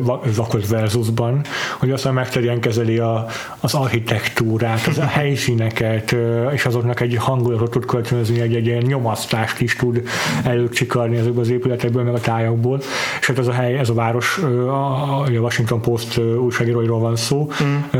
A politika hirtelen így egy ilyen befedelmes fenyegető, omniprezens valamivé válik ebben a filmben. Tök érdekes. És hát azt mondja, hogy Dustin Hoffmannál ugye nyilván megtehetnénk, hogy nem beszélünk arról, hogy ma már hogyan változott meg a Dustin Hoffman alkotott, alkotott képünk, ugye a, a, a vele kapcsolatos botrányokról, és így például megúsztuk, hogy nem a Kramer kontra Kramer került fel a listánkra, mert az arról ne, semmiképpen nem tudnánk úgy beszélni, hogy ne beszélnénk arról, hogy hogyan viselkedett a forgatáson, és mm. ez számomra például mennyire mm. más, mássá formálta annak a filmnek a, az emlékét is, szerintem nem lehet ettől eltekinteni. Ugyanúgy, ahogy attól se lehet eltekinteni, hogy az Al Pacino hogyan változott, hogy a Robert De Niro hogyan változott az idők folyamán, még hogyha náluk nem is botrányok miatt, hanem egyszerűen a, esetleg hogy kevesebb energiát ölnek egy-egy szerepbe, vagy egy sikúbbak az alakításaik, de, mm-hmm. hogy, de, hogy, de hogy igen, ez egy nehéz kérdés így mindig ezeknél a, a, a színészeknél. Ugye nem tudom igazából, hogy hány ilyen színészünk van a listán. Egy még egész biztosan van, ugye a Kevin Spacey, aki fölkerült a hetedikkel a, a listánkra. Sőt, a szigorúan bizalmassal. Sőt, ez így jobb, na, nagyon igazad van a szigorúan bizalmassal is, amit tök nehéz megkerülni, hogy a 90-es években ő azért egy egy, egy olyan színész volt, aki nagyon jól válogatott nagyon jó filmeket, hogy nagyon jó filmes szerepeket. Igen, igen, és az nem fogja invalidálni ezeket a filmeket. Nem, hogy... tehát nem kell kitörölnünk ezeket a filmeket, csak lehet persze beszélni úgy róluk, hogy nem említjük meg ezt a dolgot, de hogy szerintem mindenkinek a fejében benne van most már ez, is igazából a Kevin Spacey maga tette tönkre a korábbi pályafutását azzal, amik kiderültek róla, meg amiket mm. művelt a teljes pályafutása alatt. Igen. És akkor azok a, itt vannak ezek a filmek, amik ne, már nem lesznek százszerzalékig, nem tudunk százszerzalékig elmerülni bennük, anélkül, hogy ez ne ötölne a fejünkbe, de ezzel együtt annyi mindenki más is dolgozott bennük, meg annyira jó filmek egyébként mind a kettő. Nekem a szigorúan bizalmas az egy fokkal jobban, mint a hetedik, de, de tényleg annyira meghatározó vagy, vagy, vagy erős műfai filmek, hogy, hogy nem kell az, azért ezeket azért eltenni a fiókba örökre. Ja. Maradjuk akkor a 70-es éveknél, vagy egy gyors ugrással váltsunk a 90-ről, aztán meg később visszakacsincsunk. Szerintem még. egyébként igen, ne ragadjunk le túlságosan ennél a 70-es éveknél, de a 90-es évek meg ugye azért érdekes, mert hogy nekünk igazából az volt a nem tudom, ilyen Saját filmrajongóként meghatározó abban, hogy, hogy mikor ismerjük ezeket az úgymond fajsúlyosabb vagy komolyabb filmeket. Amik... Hát nem véletlen, hogy a Jurassic Park, amit már korábban említettünk, hogy az egy számukra meghatározó film, de tényleg azért nem csak arról van itt szó, hanem ilyen, ilyen, ilyen darabok is, mint nem tudom, 99-ből a Matrix, ami azért nem, jó, nem csak a saját uh, életkori részrehajlású miatt, hanem mint film, film történeti jelentőségű mm-hmm. film szinte, nem csak azért, mert hogy a fényképezésben újat, újat mutatni, hanem mert a blockbuster műfaját teljesen máshogy fogta uh-huh. meg, mint bármi korábban. Köszönhetően a Wachowski testvéreknek a teljesen más világlátásának, mint ami, ami megszokott Hollywoodban. Igen. Igen, tehát egy blockbusterekbe is a 90-es évek az, az, az hozott újat, Igen. meg meg hát ezekbe a, tehát hogy a, szerintem azért nagyon sok rendezővel, nagy rendezővel azért mi a 90-es években ismerkedtünk meg, már olyan szempont úgy, hogy, hogy már meg is éreztük, hogy aha, ezt ez a csávó csinálta, mint a David Fincher a hetediknél. Ja, igen, nem tudom, hogy ez neked a körül volt, nekem nem biztos, hogy a körül, de egyébként körülbelül az az időszak volt a hetedik, a játszma. A játszmánál én már, én már tudtam Fincher nevét szerintem. Mm, az Alien 3-nál még nem, mert az, az igen, nekem eleve igen, egy későbbi igen, élmény volt, de pont a hetedik körül jött be ő például. Igen, igen, igen, igen, igen, igen. A, a Coen testvérek is így a Fargo körül emlékszem arra, Aha. amikor így először megjegyeztem, hogy, hogy, hogy vannak ezek az emberek, pedig ők már ugye régebbre visszanyúlnak. Aha. Nem tudom, hogy ne, neked is a Fargo az ilyen. Nekem is a Fargo volt szerintem az első Coen élményem, amit így meg is jegyeztem, mert aztán az első filmem is tőlük, mm. bár ebben nem vagyok biztos már. Mindenesetre igen, amit mondtál a Fincherről, az mindig az. Mm, nem tudom, a Fargo nem csak, nem csak a, nem csak a Cohenik jelentősége miatt került a listánkra, hanem Francis McDormand alakítása szintén fontos, William H. William H. Macyről már nem is beszélve. Eleve megint csak nem számoltam végig, de elég kevés az olyan film, aminek egyértelmű női főszereplője van, hogy megint van. csak egy nagyon rossz súlyozással miatt a listánk, de igen, azt muszáj megemlítenünk, hogy, hogy nem állunk jól sem nem. fekete rendezőkkel, sem női rendezőkkel, sem női főszereplőkkel, sem fekete főszereplőkkel, sőt általában véve diverzitással elég rosszul állunk ebben a listában. De amúgy a Koenék is nagyon rosszul állnak ebből a szempontból, tehát rengeteg filmet, tíznél több filmet csináltak, és egy-két mellékszereplő például, aki színesbőrű a filmjeikbe. És ugye a Fargónak például a második évad a, sorozatnak az azért is volt érdekes, mert hogy benne volt a Bukin Woodbine-nak ez a nagyon jellegzetes Koeni figurája, nagyon kiemelkedő gonosztevője abban a, abban a sorozat évadban, és hogy, és hogy a, mesélte a színész, hogy mennyire meglepődött, amikor felhívták, hogy, hogy, hogy akar-e menni erre a válogatásra, vagy nem tudom, lehet, hogy eleve neki ajánlották, de így azt mondja, hogy Fargo, Koenék, vagy Koenék jellegűen, tehát hogy hogy, hogy, hogy, hogy, hogy jövök én ahhoz, tehát hogy ez zárva maradnak ezek a kapuk, mert hogy egyszerűen, és nem azért, mert Koenék rasszisták, mert nyilván nem azok, hanem egyszerűen azért, mert ők egy bizonyos színészkörrel dolgoznak, van egy bizonyos kép a fejükben arról, hogy milyen filmeket akarnak csinálni, ah, és abban valahogy ez nem fér bele, ami, yeah ami hát megint nem egy egyértelmű helyzet, annak imádjuk nyilván a Koenéknek a mm, mm-hmm. filmik 90%-át. Hát igen, igen, igen. Um, itt van egy olyan rendező, aki az első filmje után azért hamar nyitott, hamarabb nyitott már a diverzitás felé. Quentin tarantino az első filmje a kutyaszorítóban az All Male Cast, Nyugos, de aztán elég hamar felbukkan nála fontos mellékszerepben Samuel L. Jackson, később főszerepet kapott Uma Thurman uh-huh. nála, szóval nem állítom, hogy ő aztán nem a fehér ember rendezője, de, de legalább aktívan, tudatosan építkezik a, a diverzitás felé, már amennyire, mondom, Tarantinótól valamennyire kitellik, uh-huh. de azért nekünk mégis csak a kutyaszorítóban tellett, a, a, futott a listánkra. Én nagyon kardoskodtam a, a ponyvaregény mellett, de, de teljesen el tudom fogadni, hogy a kutyaszorítóban erősebb élmény volt nálad. Uh-huh. Akkor is, hogyha ez kicsit úgy érzem, hogy ez ilyen contrarian ösztönödnek a fel, fel, fel ö, nem annyira, tehát hogy persze biztos van izé, hajlamom erre, hogy néha csak azért is ezt mondom, de hogy igazából ez, meg, ez csak abból fakad, hogy melyik film gyakorolta rám nagyobb hatást, amiben megint, amiben benne lehet az is, több minden a ponyvaregénynél. Az egyik, ami benne lehet, hogy annyira fel van sztárolva az a film, hogy megint csak nehéz elvonatkoztatni attól, hogy nem úgy ülsz le egy film elé, nem tudsz róla semmit, mint én, hogy a kutyaszorítóban elé leültem, mint az első Tarantino film elé, és így lepadlóztam attól, hogy mennyire mennyire menő és mennyire más, mint amit addig megszoktam. Ez is itt 90-es évek valamikor, 90-es évek vége felé láttam. Én nekem késői élményem a kutyaszorítóban, tehát a ponyvaregény után láttam meg. Talán, talán a Kill is korábban láttam, ez hát, nem biztos. De... Ez, ez, ez, számít, ez tökre számít, hogy mit látsz először egy olyan rendezőtől, akit aztán megszeretsz, vagy akit... Igen, hát az, én, az én kamaszkoromban a ponyvaregény az ilyen mindenki által folyamatosan idézett film volt, és én több cikk volt, hogy egy pár évig nem láttam, és akkor bepoltoltam végre. Na hát ez az, hogy igen, tehát hogy egyrészt ez a, ez a megkerülhetetlensége a filmnek, ami, ami miatt már nem tudsz elő, nem előítéletek nélkül leülni, hanem nem tudsz úgy leülni elé, hogy meglepjen a film, hanem el kell érnie valami magas lécet, és aztán kérdés az, hogy azt elérjen nálad, mert szeretem a ponyvaregényt, csak egyszerűen nem volt számomra olyan meghatározó élmény. Mm. Szerintem ott is a formaiság, a formai nyelvújítása az, hogy non-lineáris történet amiket varázsol a Tarantino. De mondom, erre igaz, ez igaz valamennyire a kutyaszorítóban is, szóval abszolút nem irigylem el tőle a pozíciót meg, meg vicces, hogy a, azt hiszem a kaszinó adásunkban említettem, hogy a, hogy a szüleim láttak a kaszinót, és hogy mennyire kiakadtak azon, hogy mennyire erőszakos, és mennyit káromkodnak benne, és így ez én nagyon megmaradt ilyen gyerekkori emlék egyébként. Na, a ponyvaregény volt a másik, hogy kivették a TK-ból, uh. leültek, és egy 20 perc után kikapcsolták, és visszavitték, hogy ilyen borzalmat nem láttak. És hogy ez megint az volt, hogy én akkor még nem, a lá, nem, nem eleve soha nem voltam lázadó kamasz, de hogy akkor végképp nem voltam lázadó, Aha. és hogy emiatt így, tudod, így elsajátítottam ezt a, ezt a nézőpontot, ami, a, ami a szüleimé volt, és sokszor még a Quentin hát a Tarantino, Tarantino még a fejétől is rosszul voltam, hogy ez egy borzalmas ember lehet, és aztán utána jött jóval később nekem is ugye a kutyaszorítóban a 90-es évek végén, hogy hoppá, nem, ez, ez, ez jó, ez, ez jó, jó, jó, amit csinál ez a fickó. Jó. Ezek, ezek sokat számítanak, hogy mikor látsz egy filmet, igen, ezek nyilván igen. evidenciák, de akkor is, tehát hogy Persze. egy ilyen százas listánál igazából csak evidenciákról tudunk beszélni, hogy, hogy mikor igen. látsz először, mikor kötődik egy első élményed egy nagy rendezőhöz, egy színészhez, mikor vagy a legfogékonyabb, mikor vagy olyan életkorodban, vagy olyan életkorodban, amikor még százszor megnézel egy filmet, egy, egy korábbi életkor, vagy amikor nagyon fogékony vagy arra, hogyha filmrajongó típus vagy, hogy így hoppá, így, így csinálnak filmet a nagyok, meg a menők, tehát... igen, igen, igen, igen. És akkor így még 30-es fejjel is beüthetnek ilyen nagy filmek, mint mondjuk most a, a, az Aranypolgár, most ez jóval régebbi példa nyilván, de hogy még ilyenkor is beüthetnek ilyen klasszikusok, de azért már nehezebb, mert sokkal nagyobb élményanyaghoz viszonyítasz mint, Ez biztos, mint, mint a 14-15 éves film, amikor még minden ilyen vadonatúj, hogy úgy ilyet lehet csinálni. Igen, és az is értékeli fel azokat, amiket akkor látsz elsőnek. Ez biztos, hogy így van. Igen. Ö, nem tudom.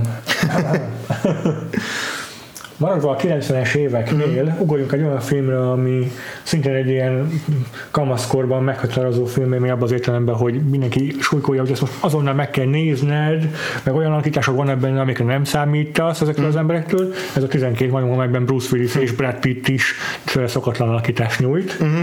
Plusz arról nem beszélve, hogy Terry Gilliam filméről van szó, aki a Monty Pythonnal már amúgy reprezentálva van listánkon, még nem beszéltünk róla. Igen.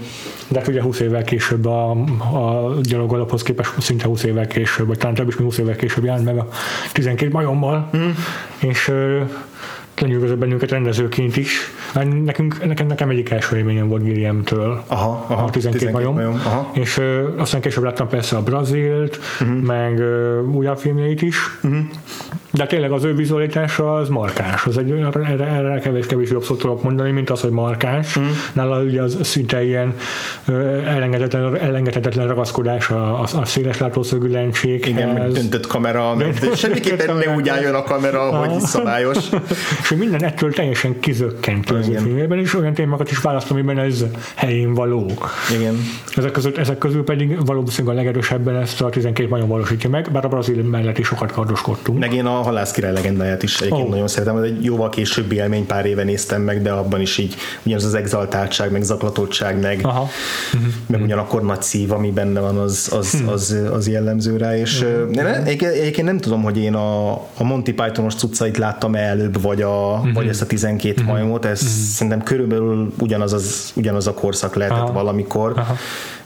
Mert ugye a, a Monty Pythonnál is a középiskolás időszakomban ismerkedtem meg vele, és akkor egy gyaloggalopot vettük föl, mert az volt a könyvben, értetetlen módon miért nem a Brian ért, ami sokkal jobb film, de Ezt én sem értem, ez hatalmas ilyen hitvita, hogy melyik a jobb. Egyébként és igen. Ugye hát a gyalogolop szerintem viccesebb, de a Brian meg sokkal jobb, abban az értem, hogy több sokkal mesél, több mindent mond. mond. Igen, igen. igen, a, igen, a, igen. izé, a, a gyaloggalop az egy jó sketch, nagyon vicces sketcheknek a, a egymás Ja, után ja, fűzése. Ja. De hogy valami mindig hiányzott nekem abból a filmből, ami a Brian életében meg benne volt. Ami, van. igen, ami meg lehet, hogy így akkor a, az ilyen szögletesebb gondolkodású emberek, meg a, meg a, meg a ilyen avantgardabb ö, habitusú vagy ízlésű emberekre szét lehet osztani ezt a két filmet, nem tudom. Nem tudom.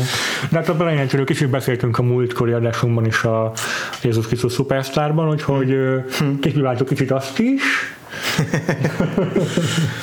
Ja. de ha már is szóba jöttek az ilyen vígjátékok, akkor megyünk el ebbe az irányba, mert azt hiszem vígjátékról keveset beszéltünk még. Igen. Azt már felvetettük, hogy azért a vígjátékon belül sok, sok al- alműfaj van. Most hát ugye a szatíra az egyik, amit említettünk a Doctor Hmm. Strangelove-val, meg hát az ilyen klasszikus értelemben vett vígjátékok, mint a, a gyalogalop is itt, itt vannak, de hát akkor már még egy ilyen klasszikus is felkerült, ami szintén eh, nem feszegeti a műfaj határait. Mm. Az, egy, az egy vígjáték, oké, okay, paródia, de vígjáték, ez pedig az Airplane. Hát na, hogyha, hogyha gag paródia, akkor nálam ez já. etalon. Tehát, hogy a, a, az Airplane ez tényleg arról szól, még csak nem, persze műfai paródia, csak ma már az airport filmek azok nincsenek benne a köztudatban. Tehát igen. nem, a, a, akkor, akkor egyértelmű volt, hogy milyen kliséket forgat ki, most már nem kapcsolódik konkrét filmekhez, hanem úgy önmagában egy paródia. Aha. de, hogy, de hogy az tényleg, tehát az egy percre jutó vicces gegeknek a szám az nálam ez a film, meg még a Top Secret, de, de az Aha, Airplane ja, megint ja. csak korábbi élmény volt. Nekem a Tehát, Top hogy ez- Secret volt korábbi, és máig is meghatározóbb, de ugye nem volt benne a könyvben, meg amúgy is tudom, hogy az Airplane az egy, az egy koszokalkotóbb film, mint a, mint a Top Secret. Igen, igen. nagyon De ugye, tehát, hogyha, hogyha a Monty Python az persze azok is gegekre építenek, de ugye ott az az angol humor, ami nagyon jellegzetes. Itt a, ez a, a blöd gag, de nagyon viccesen megírt blöd gagnek a sorozatából nálam Igen. az összes Leslie Nielsen filmet, ebbe is van Leslie Nielsen, de a hozzá kapcsolódó Leslie Nielsen filmeket, Értem. meg a Charlie Sheen-nek a paródiáit, meg tehát a mindent ver az Airplane még mindig. A simán. És Simán. már ré- rég nem néztem újra, de, de azért nem tizenéves fejjel láttam utoljára, és én még mindig végröhögöm. Tehát Én valahogy nem, ez nem az a fajta film, amit csak izé, kamasz fejjel lehet élvezni, szerintem. Kicsit, hogy várom néha a poénokat, de akkor is olyan jól szórakozok rajtuk, hogy tudom őket fejből. Ja. Van, van itt még egy olyan filmünk, ami valamelyes paródia, mm. És kapásból duplázik is a rendezője, az Rob Reiner és az ő This is Spinal Tap című filmje, ami nem valós film paródiája, hanem ugye a rockumentary műfaj, meg a rock korszaknak a Igen. kicsit a kiparodizálása. Igen, megint csak az, talán a Scorsese-nek is a Last Waltz az talán korábban is volt. Tehát, hogy Igen, ezt a fajta, ezt a koncertdokumentumfilmeket kiparodizáló Mhm. film, ami neked az Rock korai- and roll! Egyébként igen, valamilyen Ez korai hát én már akkor szerelmes voltam a, a, a hard rock Ja, hát amikor, igen, amikor igen. láttam, tehát Igen. úgy korai élmény olyan értelemben. Úgyhogy nekem azért is volt meghatározó, mert így tudtam az összes ilyen referenciát, hogy a, már a hanyari ro- dobosok hal bele a hányásrába, meg nem tudom. Na, tudtam, miről szól ez. Igen, meg föl kell csavarni 11-es, Igen, a hang- 11-re a, a Igen, na az az a film, amiről nem, nem lehet úgy beszélni, hogy nem a poénokat ismételgetett el. Hál' Istennek soha nem lesz róla adásunk, mert nem tudnánk normálisan beszélni Nem. róla. De nagyon is megnézni tényleg amiatt is, hogy hát a documentary műfaj szerintem alapból egy ilyen könnyen paralizáltó műfaj, de ezt a filmet, ezt még, ez a film ez mégis úgy valósítja meg, hogy, hogy van, egy, van egy olyan bája, meg, a, meg az improvizációval egy olyan frissessége, ami máig hatásos tud lenni szerintem.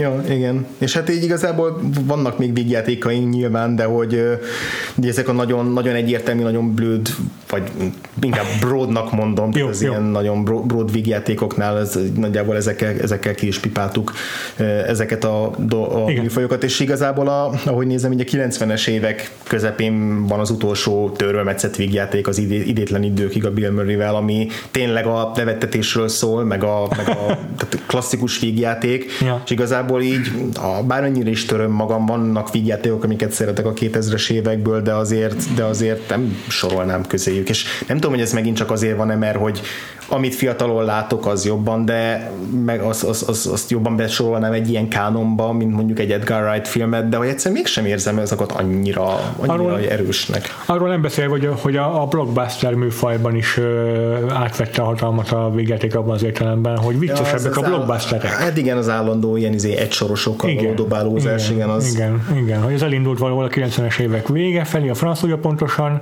és most már ez így elválaszthatatlanná vált mostanra, és nem nincs szükség arra, hogy ki- kielégítsenek egy külön közönségig, mint a vígjátékok. Igen, meg hogy most már minden, ami vígjátéknak nevezhető, az is ilyen amorf, hogy valami romantikus dologgal van össze, de nem is a romkom, hanem hogy mint De az in- dramedy is. filmekben dramedik, izé, tehát hogy, hogy nincsenek ilyen egyértelmű. Hát Ja. a Judd Apatow filmek vannak, amik ilyen egyértelműbb vígjátékok. Még nála is néha keveredik a dramedivel. De Mhm. nála is azért, azért keveredik, meg van egy-két példa, mondjuk a trópusi vihar, ami ilyen egyértelmű paródia vígjáték, Ja.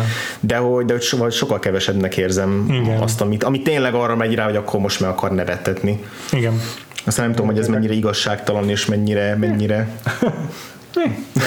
de, de igazából igazából nem is számít. És ugye beszéltünk már korábban arról, hogy volt, vannak nekünk ezek a nagy nevettetőink, és a Ferrer Szirád megint felsikít, hogy az észventúrát nem vettük be a top 100-as listánkba, hanem helyette két drámát, többek Mhm. között egy olyat a Truman Show-t a Jim Carrey-től, amiről már megint csak volt egy adásunk. És Peter Weir is duplázik a, a, a százas listánkon. Igen. De hogy a Jim Carrey-től is két ilyen filmet választottunk, a Truman Show-t, meg a, a a makulátlan elmerők ragyogását. ami nem, nem a, akkora non plus ultra romantikus filmnél, mint sokaknál, de, de nagyon izgalmas Igen. formabontó film. Igen, az. Is inkább a, a formanyelvi újítása vagy eredetisége miatt annyira emlékezetes, hogy így tényleg megkerülhetetlen tartom. És ugye Robin Williams is szerepel a listánkon, szerintem nem azért a filmjéért, amit magunktól fölraktunk volna, ez a Jó reggelt Vietnám, ami jó film, de nem igazán érzek ingerenciát arra, hogy úgy újra nézem, és azt például nem, nagyon fiatalon láttam, és az nem olyan film, ami nagyon-nagyon mélyen maradandó lett volna. Ö, Egyetértek. Ilyen szempontból így 80-as évek vége az picit ilyen, talán ilyen hullámvölgy volt így a a hollywoodi filmkészítésben, hogy így voltak ezek a nagyon Majd most nem akarok belemenni általánosításokba, hogy milyen jellegű filmek voltak, milyen sokféle film volt, de hogy valahogy, valahogy ott azt érzem, hogy így nagyon pont olyan műfajok domináltak, meg olyan megközelítésmódok, amik, amik, amik nem annyira maradandóak. Mint mondjuk ez a Jó reggelt Vietnám, ugye az akciófilmeknek a klasszikus 80-as évek végig. Igen, igen. Amiben nem is került fel semmi a listánkra. Hát igazából egy fölkerült, ugye Bocsánat, egy felkerült. a Die Hard, igen. a minden idők karácsonyi filmje, ugye a, már csak, csak, így, csak így szabad hivatkozni rá. De igen, hogy... Die Hard azért itt van, ami meg is újította valamennyire az akciófilm. Mert ugye arról híres vagy köztudott, hogy eredetileg a Commando 2 akar lett, lett volna Arnold Schwarzeneggerrel, mm. De aztán teljesen átírták, és teljesen más lett belőle, és így sikerült is meg elszabadulni a, a, a, a rossz akciófilmkliséktől, a B-kategóriás akciófilmkliséktől, és egy A-listás filmé tudott propagálódni, köszönhetően John McTiernan rendezésének, meg ennek az Everyman Hero-nak, amit feltalált a film mm. a Bruce Willis főszereplésével, de ő is duplázik a listánkon. John McTiernan nem tudott, nem tudott duplázni, sajnos pedig egyébként szerintem van, tehetsége lenne hozzá, meg szakértelme lenne hozzá, és egy ilyen jó kis mester a műfajban, már rendezőként. Mm. Mindenesetre igen. De igen, tehát ez a, ez a 80-as évek végig, 90-es évek elejét, innen beválogattunk filmeket pont azért, hogy legyen képviselve ez a korszak is, a Die Hard, amit szeretünk, mert nagyon jó film, az Enemy ösztön, amit nem szeretünk annyira, de mm, azért de az erotikus thrillerek, meg Michael Douglas, meg Sharon Stone, ez így nagyon hozzátartozik a 90-es évek elejének ehhez a uh-huh. ponyva filmes időszakához. És egy másik ilyen zsáner szubverzió ha már Radiohead-et emlegetjük, akkor az pont ettől a Paul Verhoeven-től ered, aki az elmi ösztönt is rendezte, mm. és ezzel megint duplázik Paul Verhoeven a, a, a Robot Zsaruval, ami ugye nem volt a korszakában elismert film, de aztán hamar rájöttek a kritikusok, hogy ez sokkal mélyebb annál, sokkal érdekesebb annál, mint elsőre tűnik. Mm. Igen, és ez megint egy olyan arra példa, amiről már a adásban korábban többször beszéltünk, hogy egy film, ami a saját műfaját forgatja ki a, az adott filmjén belül, a Robot Zsaru is abszolút, abszolút egy ilyen, ilyen film, ami ezt az ultra erőszakosságot forgatja ki teljesen, és tűzi pellengére, meg hát a média, erős média kritikát is Úgy tűnik, hogy az, az európai rendezőknél egy ilyen visszavisszatérő dolog, és ebben erősek is. Igen, erről is beszéltünk már, hogy európai rendezők mit gondolnak Amerikáról, na arra a Robot Zero megint csak egy tökéletes példa. Igen. Nem egy, nem egy hízelgő kép. Igen az, az biztos.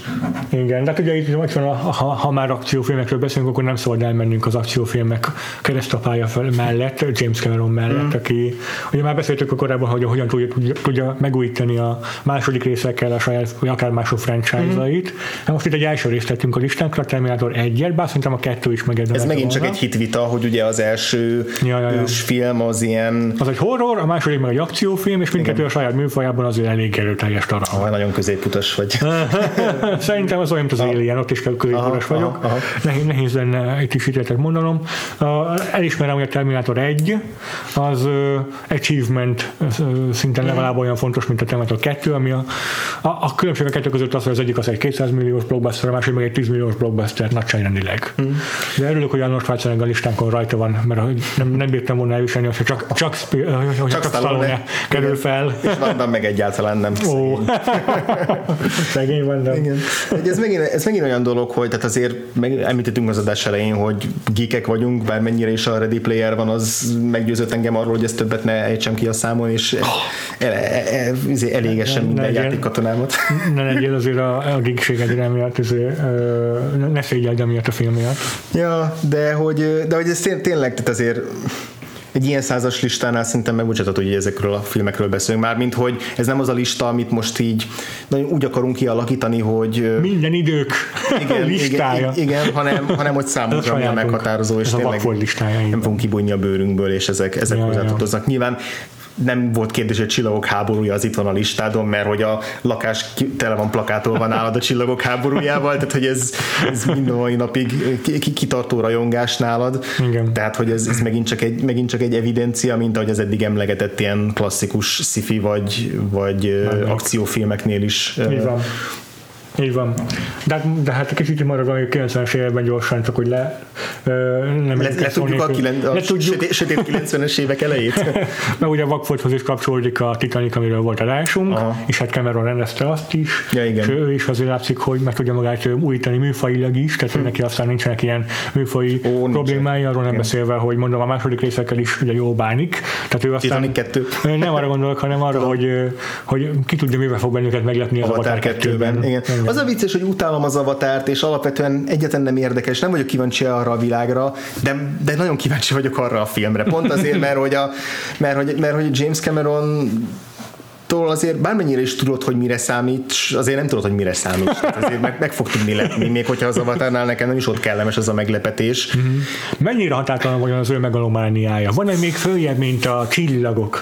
Az a vicces, az a vicces, hogy mennyire nem hallunk az avatár forgatásáról, már mint hogy egy-egy hír van. Én a Ready Player sem hallottam semmit, azt a mekkora blockbuster. Na jó, de az a különbség, hogy a Ready Player van, az tök gyorsan készült el, tehát azért ja. az annak gyors volt a leforgás, az avatár, de öt részes meg a, meg a franchise az már mióta készül, és nem azért nem hallunk róla, mert, nem, mert, mert húzza az időt, hanem mert dolgoztak a forgatókönyvön, meg, a, meg, a, meg gondolom a, izé a, mi az, storyboardokon, meg a previz dolgokon, meg a technikán, hát igen, nyilván kifejleszt megint valami olyan technikát, amit előtte senki, de egy már forgatják is, tehát ugye lehet tudni, hogy a két mézetet megint beledobja a mély vízbe szó szerint.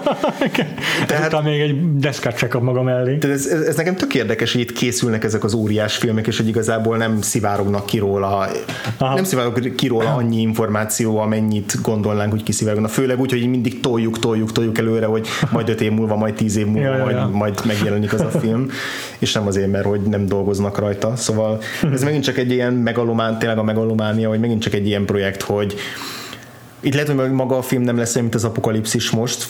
Valószínűleg nem lesz olyan, mint az apokalipszis most.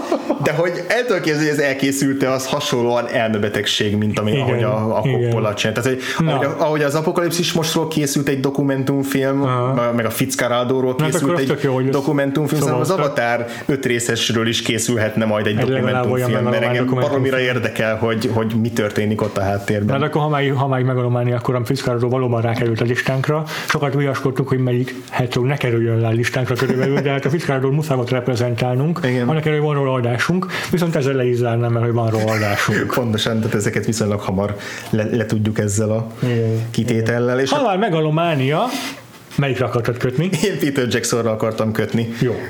Legyen. De igazából akartam az időbe kicsit visszaugrani, uh-huh. pont azért, hogy ne ragadjunk le itt az ezeret fordulónál, és a Ben Hur rákerült a listánkra. Szerintem ezek, ezek tök jól párhuzamba állítható egyébként Ben Hur meg a gyűrűk ura, mert, hogy, mert hogy mind a kettő tényleg nyilván kosztümös film, tehát ez az alapja a, a, a, a párhuzamnak, de hogy, de hogy tényleg mind a kettő az, hogy a, a rendelkezésre álló filmes lehetőségeket azt a lehető legszélesebb vászonra fölfesteni, a lehető legszínesebben és leggrandiózusabb módon. Ez szerintem mind a két film, filmre igaz, méreteiben is, tehát a Ben Hur is egy, nem tudom, azt négy órás, három órás, rettetesen hosszú film. A Gyűrűk Ura trilógiát, ha összeszámoljuk, és ha, ha még félre is tesszük a bővített változatokat, akkor is egy majdnem kilenc óra az simán ja. kijön belőle. Tehát a hatalmas monumentális élmények. És, és kihozzák a maximumot a maguk műfajából. Tehát én igen. a Gyűrűk Ura trilógia óta nem láttam még olyan jó fantasy filmet, mint a Gyűrűk Ura. És blockbusterek között is máig nehéz versengeni vele. És kosztümös filmet biztos tudnék mondani egyébként olyan filmet, amit jobban szeretek a Ben Hurnál, ami a Ben Hur után készül, de hogy a, ezt a klasszikus szandálos kosztümös filmet ezt kimaxolta a Ben Hur, az is egészen biztos. Igen, a kocsi versenyt izé, George Lucas másolja a bajós árnyakban, hát az annyira Igen. alapvető. Igen, így van. És hát tényleg 50 év eltéréssel basszus ekkora jelentőségű filmek, hogy meg, meg tudják határozni Hollywood Hm. Igen. És ez a Ben Hur kapcsán meg ugye az is érdekes, hogy a készült még nyilván 30 különböző ilyen szandálos film, de hogy melyik az, ami fennmarad, és hmm. a Ben Hurt valószínűleg nem, emléget, nem, nem úgy emlegetjük, hogy még ma is ugyanolyan élő és és de nem is poros, csak, de úgy, csak úgy tudjuk, hogy, csak, hogy az, annak a korszak. Igen, az ahhoz az évtizedhez De az akkor is minden húsvétkor. De hogy mennyi olyan film, film van, amit elvesztettünk abból a korból, uh-huh. és ki uh-huh. tudja, hogy jobbak voltak-e, vagy, vagy érdekesebbek voltak-e a Ben Hurnál, de hogy, de hogy mindig van azért egy-egy ilyen film, ami így kimagaslik a, a maga korszakából, vagy egy, egy, vagy egy, egy személy, a, aki kimagaslik. Most ugye néma filmekre szerintem ha még egy picit visszamegyünk, akkor rá is, akár át is kalandozhatunk. Jó, jó, Mert jó. ugye a néma film is olyan, hogy beszéltünk arról, hogy tök jó lenne néma filmes blokkot csinálni, néma filmes évadot csinálni, mert hogy annyi, annyiféle néma filmben, hmm. de hogy a, akiket tényleg elsőre, akit elsőre kimondunk, az a Charlie Chaplin. És ráadásul pont egy olyan filmek sikerült behoznunk a listába, ami már bőven a Tolkien korszakban hmm. keletkezett, ez a 900, ez a 1935-ös modern idők. Meg is szólalnak benne párszor. Igen, így van, de visszahozta benne ugye a klasszikus karakterét, ezt a csavargót, és hát akkor muszáj volt meg, megtartani a némafilmes kontextust is ebből kifolyólag. De azért került be ez a film a listánkra, mert bár mindegyik Chaplin film kicsit több, mint egy végjáték, de ez a legtöbb. Talán. Mint végjáték. Jó, persze nem biztos, hogy így van, mert mondjuk nagyon izgalmas a City Lights is, Aha. de a, de a modern idők az a társadalomról, az industriális Aha, igen. fejlődésről rengeteget mesél, és emellett pedig nagyon vicces is. Mhm. meg tele van ugyanezzel az akrobatikus humorra, meg mit tudom, bekötött szembe, gör- görkocsolyázik benne, meg hasonló elmebetegségek történnek benne. Kedvencem meg szerintem a legemlékezetesebb mindenki számára, amikor a fogaskerekek között itt tekereg, Igen. becsavarodva a Charlie Chaplin Amit legutóbb a 2010-es évek egyik legjobb filmje a Paddington is átvett. Ez egy Paddington-mentes Most a podcast. Paddington 2. A Paddington 2, 2 vettem, ami nem az egyik, hanem a legjobb filmje a 2010-es évek. Ez egy Paddington-mentes övezet. Nem létezik. Olyan nincs. Paddington a legkedvesebb medve a világon. És ebből nem, ebből nem adok alább. Mit Mackó? Icimaszkos sehol nincs. De ugorjunk, mert már 80 perc fölött járunk, Remény, mint, mond, mint mondtuk, reménytelen ez az adás. és ez egy vágás nélküli adás, úgyhogy a lejtettől is be fog hallatszódni. Maradjunk akkor annál a témánál, amit eddig felvezettünk, vagyis a néma filmeknél. Ö, Van itt néhány olyan, amit én nem láttam igazából, hogy átadom neked a szót. Ugye klasszikusokról van itt szó, mint a, a, a Nosferatu, mm. 22-ből. Olyan, igen, igen. Mugna úr igen. rendezése, amiről mi csak a, ami, ami, ami, ami, Hát a, a csak Nosferatu film kapcsán a beszéltünk, a remake, a Herzog remake kapcsán, hogy akkor néztem meg ugye ezt a filmet, tehát jelenteket láttam belőle, láttunk belőle már korábban. Mhm. Nekem a, nekem a Metropolis akkor ö, emlék, nem emlékszem annyira rá, úgyhogy azt Aha. is kérlek, beszélj arról is inkább te. Hát igen, tehát ez, ez megint olyan a, ez megint egy-egy ilyen szerintem reprezentáns példája lehet a Nima filmeknek, amit megint nem lehet kijelenteni, mert hogy nagyon kevés Nima filmet láttunk mind a ketten, de hogy, de hogy megint csak az, hogy ezek azok, amik, amik a leghíresebbek, amik, amik úgy maradtak fönn, hogy minden mai napig meg tudjuk őket nézni, újra felújítják őket, kiadják a Criterion Collectionben, Igen, igen. nevük van, tehát hogyha azt mondjuk, hogy Metropolis, akkor az, az, az nem csak a Supermanben a város, hanem egy, nem csak arra asszociálnak róla az emberek, hanem Mhm. erre a filmre is. És hogy a- ami, ami közös mondjuk a Metropolisban, meg a, meg a Chaplin filmben, az az, az, az, az, industrializmusra való Igen. reflektálás, tehát ez a hivatkozás, tehát ebből látok látszik, hogy hogy itt a, a 30-as, 40-es években mi volt a, a legégetőbb kérdés, legégetőbb téma, a nagyváros, Ja. az eliparosodás, Ja, szegénység. Az, ezzel jut a, a személyes kapcsolatok elveszése, elve, elveszítése. Igen, tehát ugye a Metropolisban, ami sci-fi, vagy hát disztópia, ott van egy, van egy robotnő, és akkor a munkások, meg a robotok, meg tehát ez, ezek a, ezeket a párhuzamokat, amiket végigvisz ez a film, az is teljesen egyértelmű. Arról nem beszélve, ez is egy ilyen grandiózus mű, amiben akkor a díszletek vannak, és akkor a jelenetek, amiket így azóta, vagy az előtt senki nem tudott elképzelni sem, és nem álmodott vászolra senki ilyen megalamány projektet. Igen, igen. És egy ilyen, tehát ez százasista arra is, hogy így végig lehet ilyen motivumokat követni, tehát itt is a, ezek az expressionista ilyen fényárnyék uh-huh. játékok, az, ezeket végig tudnánk, végig tudnánk ugrálni a, a, az adásban beszélt ilyen filmekről, mint mondjuk a, említett a korábban a The Night of the Hunter, ami rengeteget merít, említettem el e- ezekből a hatásokból. Aha. Ö, tehát, hogy és, és nyilván vannak még most moderne példák, is, amiket hirtelen nem találok meg a listámon, mert kezdünk kétségbe esni, szerintem mind a ketten. Igen, biztos, hogy ki fogok futni az időből, Az nem majd mondom a maradékot, meg, a neten megtaláltok. Egyértelmű, igen. Mondjuk akkor azt szerint a, a listán, hogy mik azok, amikről még muszáj, a- amiről nagyon akarunk beszélni. Aha. Most már nem biztos, hogy össze tudjuk kötni, vagy akarjuk kötni, csak mi az, hogy muszáj meg is említenünk az Na, adásban. akkor kezdte. Tehát mi, mi az a film, ami, amit egyszerűen nem hagyhat szó nélkül ebben az adásban? Hát eleve a 2000-es évektől még keveset beszéltünk, Mhm. mm. úgyhogy ugorjunk arra részre, ami a legfrissebb a mm. saját emlékeinkben is, meg a listán is. Szerintem megkerülhetetlen a There Will Be Blood. Mhm. Uh-huh. És én komolyan gondolom, hogy nem, lepő, nem meglepő számomra, hogy az a 2000-es évek ö, sok kritikus által kikelt a legjobb Aha. filmje. Ö, tényleg egy monumentális alkotás, Daniel D. Lewis alakítása az pff, szerintem az életművének a csúcsa, uh-huh. és ugye két film is került ebbe a listába, de a másikról majd szeretném, hogy te beszélnél. Uh-huh. Ö, ebben a filmben a, igen, a hangjával, a megjelenésével, a mozgásával olyan jelenséget terem meg, egy olyan, jelen, ö, olyan, jelen, olyan jelenléte van a vásznon, uh-huh. amit kevesen tudnak uh-huh. Nem csak utánozni, de még vele szemben is helytállni ebben a filmben. Uh-huh. Paul Dano meglepő módon egyébként egy kiváló ellenpontja a filmben neki. De, de azért nem mérhető ahhoz, amit a Daniel Day-Lewis, mármint hogy így nagyságban, tehát hogy egyszerűen az annyira, az egy annyira elsőprő alakítás, hogy ott, ott, ott ez, ez róla szól, tehát hogy itt egyszerűen nem hagy másnak teret. És ez egy új monumentális film, hogy nem került 200 millió dollárba, mm. de mégis a, egyrészt a Daniel Day-Lewis alakjával, másrészt a Paul Thomas Anderson a kamera használatával megteremti azt, hogy a hosszú vágatlan felvételekkel, ahogyan steadikemezik, ahogyan kocsizik, egy olyan grandiozitás kölcsönöz ennek a filmnek, mm. ami, ami tényleg felejthetetlenné teszi. És ha már itt a némafilmeknél sikertelenül próbáltam elvezetni a napjainkig a némafilmes hatásokat így kikapásból, de a Will Bloodból meg simán vissza lehet vezetni a, a klasszikus epikus Amerikáról szóló filmekig, Aha. aminek ugye az egyik legékesebb képviselő David Lean, akitől még nagyon sok olyan nagy filmjét pont nem láttuk, uh. az Arábiai Lawrence, ami... Arra egy életsellegendő. Ami, ami ami egyértelmű előként szerintem a, a, a Be Bloodnak, de hogy amit bevettünk háborús filmként a Kwai folyón,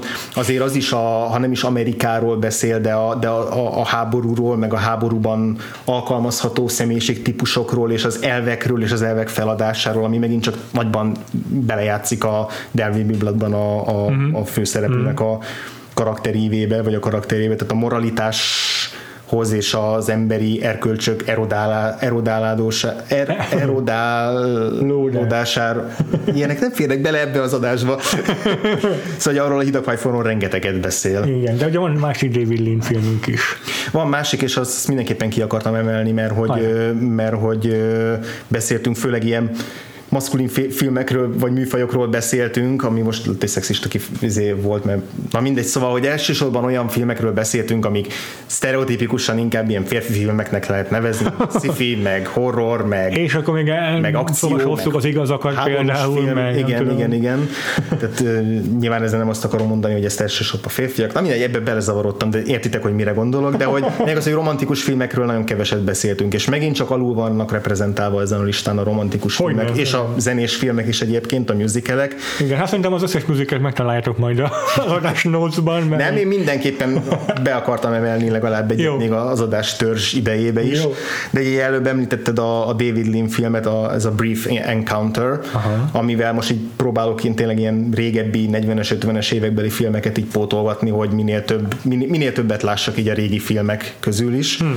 És, és ez egy gyönyörű szép film, ezt mindenkinek tudom ajánlani. Hmm. Egy gyönyörű szép romantikus film, egy ilyen, ugye a címébe is adódik egy ilyen véletlenszerű rövid találkozás Aha. egy férfi és egy nő között, egy ilyen pillanatnyi kapcsolat, aminek nincs múltja, nincs jövője, uh-huh. és egy nagyon szomorú, nagyon melankolikus film, nagyon hatásos uh-huh. film, nagyon keves, ke, keveset dialógussal beszél, és sokkal többet szituációkkal, meg, a, meg, meg színészi alakításokkal. Mm. Tehát talán másfél óra az egész film, tehát tényleg nagyon szű, szépen szűkre van szabva. Mm. És, és az jutott eszembe ennek a filmnek a kapcsán, hogy itt a romantikus filmeknél nekem mennyire a beteljesületlen romantikus történetek iránt vagyok fogékonyabb, ami nem tudom, hogy miből fakad, de biztos, hogy le lehet vezetni a saját élettörténetemből, de hogy, de hogy, de hogy valahogy sokkal, és ez olyan hülyeség azt mondani, hogy ezt sokkal igazabbnak érzem, mert, mert miért lenne igazabb egy beteljesületlen szerelem, mint egy beteljesült szerelem, de hogy valahogy drámailag is rám jobban tudnak hatni azok a filmek, amik, amik, amik azzal érnek véget, hogy volt egy szép szerelmi kapcsolat, vagy egy történet, de ennek, ennek nem, nem lehetett örök happy end a, a befejezése, Aha. és e, e, ebből szerintem ebből a típusú filmből, tehát hogy mások is szeretik ezt, szeretnek így szomorúak lenni egy romantikus film végén, akkor ezt maximálisan tudom ajánlani ezt a filmet. Az ellenpélda pedig erre pont a Before Sunset, Aha ami, aminél az, ugye a második része a mielőtt trilógiának igen, a Richard Linklater-től. Az első rész az passzolna, hogyha igen. csak az első részen, az passzolna jobban a beteljesületlen szerelem ö, kategóriájába, mert hogy ott nem tudjuk meg soha elméletileg, ugye, hogyha csak az a film létezne, nem tudjuk meg soha, vagy nem tudnánk meg soha, hogy találkoztak-e újra a, a, az Ethan és a Julie Delpy karaktere. Igen és ugye sokan tehát így ki is akadtak, hogy miért, miért van ebből folytatás, ez úgy tökéletes, ahogy van, de hogy megcsinálta a Linklater a legjobb filmjét szerintem, az a, a, a Before, Sun, uh, Before Sunset, az Aha. a középső darabja a trilógiának, uh-huh. az egy csodálatosan szép film. Már megvan benne az az érettség, ami egy, egy majdnem tíz évvel később ezekben a bohó fiatalokban leülepedett egy kicsit az élet, leülepettek tapasztalatok, egyéb kapcsolatok, úgy találkoznak újra, és az annak a filmnek a befejezése az meg annyira tökéletes, és az meg a boldog befejezésre annyira váratlanul tökéletes. Azt hinni az Igen. ember, hogy megint Igen. úgy fog véget érni, hogy na, sose tudjuk meg, és megtudjuk a végén, és ez egy csodálatos zárójelenet, és baromira dühít, hogy azt előbb láttam azt a zárójelenetet külön valami összeállításban, mint a magát a filmet. Júj. Tehát ezt elszpoileztem magamnak, mert hogy amúgy annyira szépen adagolt feszültséget viszont a katarzisba. Hmm. És ezt ugye készült egy harmadik rész, ami megint érdekes, bár szerintem nem lett annyira jó, mint a második, de, de mindenképp érdekes volt megnézni ezt a kapcsolatot folyamatában, és később, csak az már túl keserű lett az a film. Tehát az már, az már túl, túl, túl, túl, túlságosan gonoszak egymáshoz a szereplők. amiben persze megint van egy nagy adag életszagúság, de hogy, de hogy ezért ez, ez tök jó, hogy van legalább két ilyen ellenpont. Igen. És hát ugye beszéltünk már a makulátlan elméről, vagy szóba hoztuk, az meg aztán tényleg a non plus ultra az ilyen emo romantikus filmeknek, bár mondtam, hogy nálam pont nem akkora nagy mm-hmm. kedvenc. Na hát így a 92. 93. perc környékén járva, mondok pár triviát még így a, a, a száz filmről, amiről, amiről nem fogunk tudni beszélni. Ugye Hitchcocktól említettük az észak anyagotot, de még van másik három filmje a listánkon, amire most nem fogunk sort keríteni. Nem, de Spielberg de... után ő a második Így legtöbb filmes szereplő rendezőnk. Hogy ha kíváncsiak vagytok, mi az a három, akkor ezt is tippeljetek, mert kíváncsiak, hogy az eltaláljátok-e, de aztán tudjátok nézni a Letterboxdon is majd egy százas listában, meg a show is, uh-huh. hogy mik ezek a filmek. De van itt még ugye pár olyan duplázás, amit már felvezettem, itt van Peter Weir, akinek uh-huh. van egy másik filmje listán, ami nem a Truman Show. Uh, valamint még van um, Pár olyan szín is, akinek sikerült duplázni, amikről szintén nem ejtettünk szót. Uh-huh. Nem tudom, Ridley Scottról se beszéltünk egyébként, pedig itt hát van több olyan filmével. Igen, az Alien, és egyébként pedig három filmmel vicc, mi, mi, mi, milyen vicces, hogy ez egy gyűrűk urával vetettem össze a Ben Hurt, mikor volt egy sokkal evidensebb választás Ridley Scott-tól. Így van. Tudjátok, hogy melyik az a film. Igen. Ezen kívül vannak még itt űrhajózós filmek, amikről szintén nem fogunk beszélni ezúttal, amiről viszont szerettem volna az az, hogy elutazhatunk kicsit távol-keletre is, mert arról még nem beszéltünk az adásban, pedig van több Mozduljunk ilyen ki egy is. kicsit, igen. Ugye és hát felfedezzük a, környékről. Igen, felfedezzük a harcművészetének is többféle uh, mozgóképi mm, válfaját, uh, válfaját, igen. Elsőnek itt van rögtön egy Bruce Lee film, amit ezt nem tudom megkerülni, tehát Bruce Lee annyira fontos része mm. a harcművészes filmeknek, mi, hogy, amit, mint, mint Arnold Schwarzenegger a lövöldözősöknek. Igen, nálom, hogy Jackie Chan vagy Bruce Lee volt előbb. Emlékszel? Jackie Chan volt előbb természetesen. Bruce Lee igazából csak így, így megmegyettem a lábújjamat az ő filmográfiájában. De a sárkány közbelép az pont, pont egy olyan film, ami nem, nem lehet megkerülni, amit muszáj látni. Most itt nem tudom, a sárkány közbelép az, amelyikben a Jackie Chan is benne van, és harcol vele a, hát Bruce hát nem emlékszem rá. Nem emlékszem erre. Talán Lehet, ez, de az... nem, nem mennék százszerzalékig megesküdni rá, mert akkor így ötvöztem a kettőt gyorsan. Igen, igen. De nem csak Bruce Lee kapott helyet a listánkon, hanem itt van egy angli film is. Uh-huh. Ugye ő rendezte a Crouching Tiger, Hidden Dragon, a Tigris és Sárkányt, ami meg az ilyen Wuxia, uh-huh. vagy Wirefu filmnek egy ilyen elképesztő, epikus, meseszerű feldolgozása. Meg ami szerintem eleve emlékeim szerint az egyik első példája volt az ilyen ázsiai művészfilmeknek. Tehát, uh-huh. hogy ami, ami nem a klasszikus harcművészeti film, Aha. hanem ez a művészi megközelítés ázsiai filmek közül szerintem talán, talán az volt az egyik vagy az, vagy az első, vagy az egyik első, amit én is láttam 2000-ben, tehát hogy ami Aha. először mm. jutott el hozzám. Mm. De az életlen, hogy tényleg teljesen elborult és el, valószerűtlen a fizikája a filmnek, mm. de már az első hosszú jelenetben meg tudja teremteni azt, hogy te ezt elfogad, hogy ez egy, itt, itt, ezek a törvények uralkodnak ebben a világban. Mm. És úgy tud nézni, és olyan csodálatos az egész. Igen, és aztán még, még, amit, még, még két ilyen ázsiai Igen. film van, az egyik, ami nekem az egyik kedvenc ázsiai művészfilm, az a Szerelemre hangolva, az mm. In the Mood for Love. Mm-hmm. Von Kar már volt egy adásunk, és ott talán szóba, biztos, hogy szóba, került. szóba került, amit, amit megint csak nem, nem annyira régen láttam, de hogy én eléggé rá vagyok adtam most ezekre az ázsiai filmekre, japán, dél-koreai, kínai, igazából mindegyiknél egyre több olyat találok, aki, akit nagyon szeretek, és ez az egész ázsiai hangvétel az ez most nagyon izé, hülyén hangz, hangzott egy ázsiai hangvétel, de hogy jellemző főleg a japán filmekre ez a, ez a pont ez a me, szomorká, szomorkás melankólia, Aha. Ö, ami főleg a japán filmekben nagyon egyértelműen benne van, de például Von kar a filmjeiben is nagyon benne van, de szerelme rangolva. Megint passzol a beteljesültlen szerelemről oh. szóló romantikus filmeknek a listájára, de hogy, de hogy annyira egyedi íze van ezzel a, ezzel a sajátossággal, ami hú, ezt borzalmasan fogalmaztam meg, de hogy, de hogy, de hogy van egy, tényleg van egy ilyen általános hangulat a legtöbb ilyen ázsiai filmnek, amit, amit nem, ezt nem. Jó, oké. Okay. Ez, ez, például egy olyan, olyan amit saját gondolataimba való visszacsavarodás, amit kiszoktam vágni. És még néhány érdekes statisztika, hogy az utolsó három percben csomó duplázónk van még, például John Sturgis, akiről is beszéltünk, uh-huh. de szerintem kitaláltak, amelyik két filmről van szó, hogyha valakinek ismerős John Sturgis neve. Ez az a filmekről amúgy nagyon sokat volt is beszélünk. Így van. A másik ilyen duplázó, akit még így gyorsan kiszúrtam, az Christopher Nolan, akinek szintén egy filmről sem beszéltünk, de hamar ki lehet találni. Jó, egyébként nagyon, nagyon ö, könnyen menni is lehet lőni, de két olyan filmet választottunk, amik azért tényleg erőteljesen meghatározóak. Uh-huh. Ö,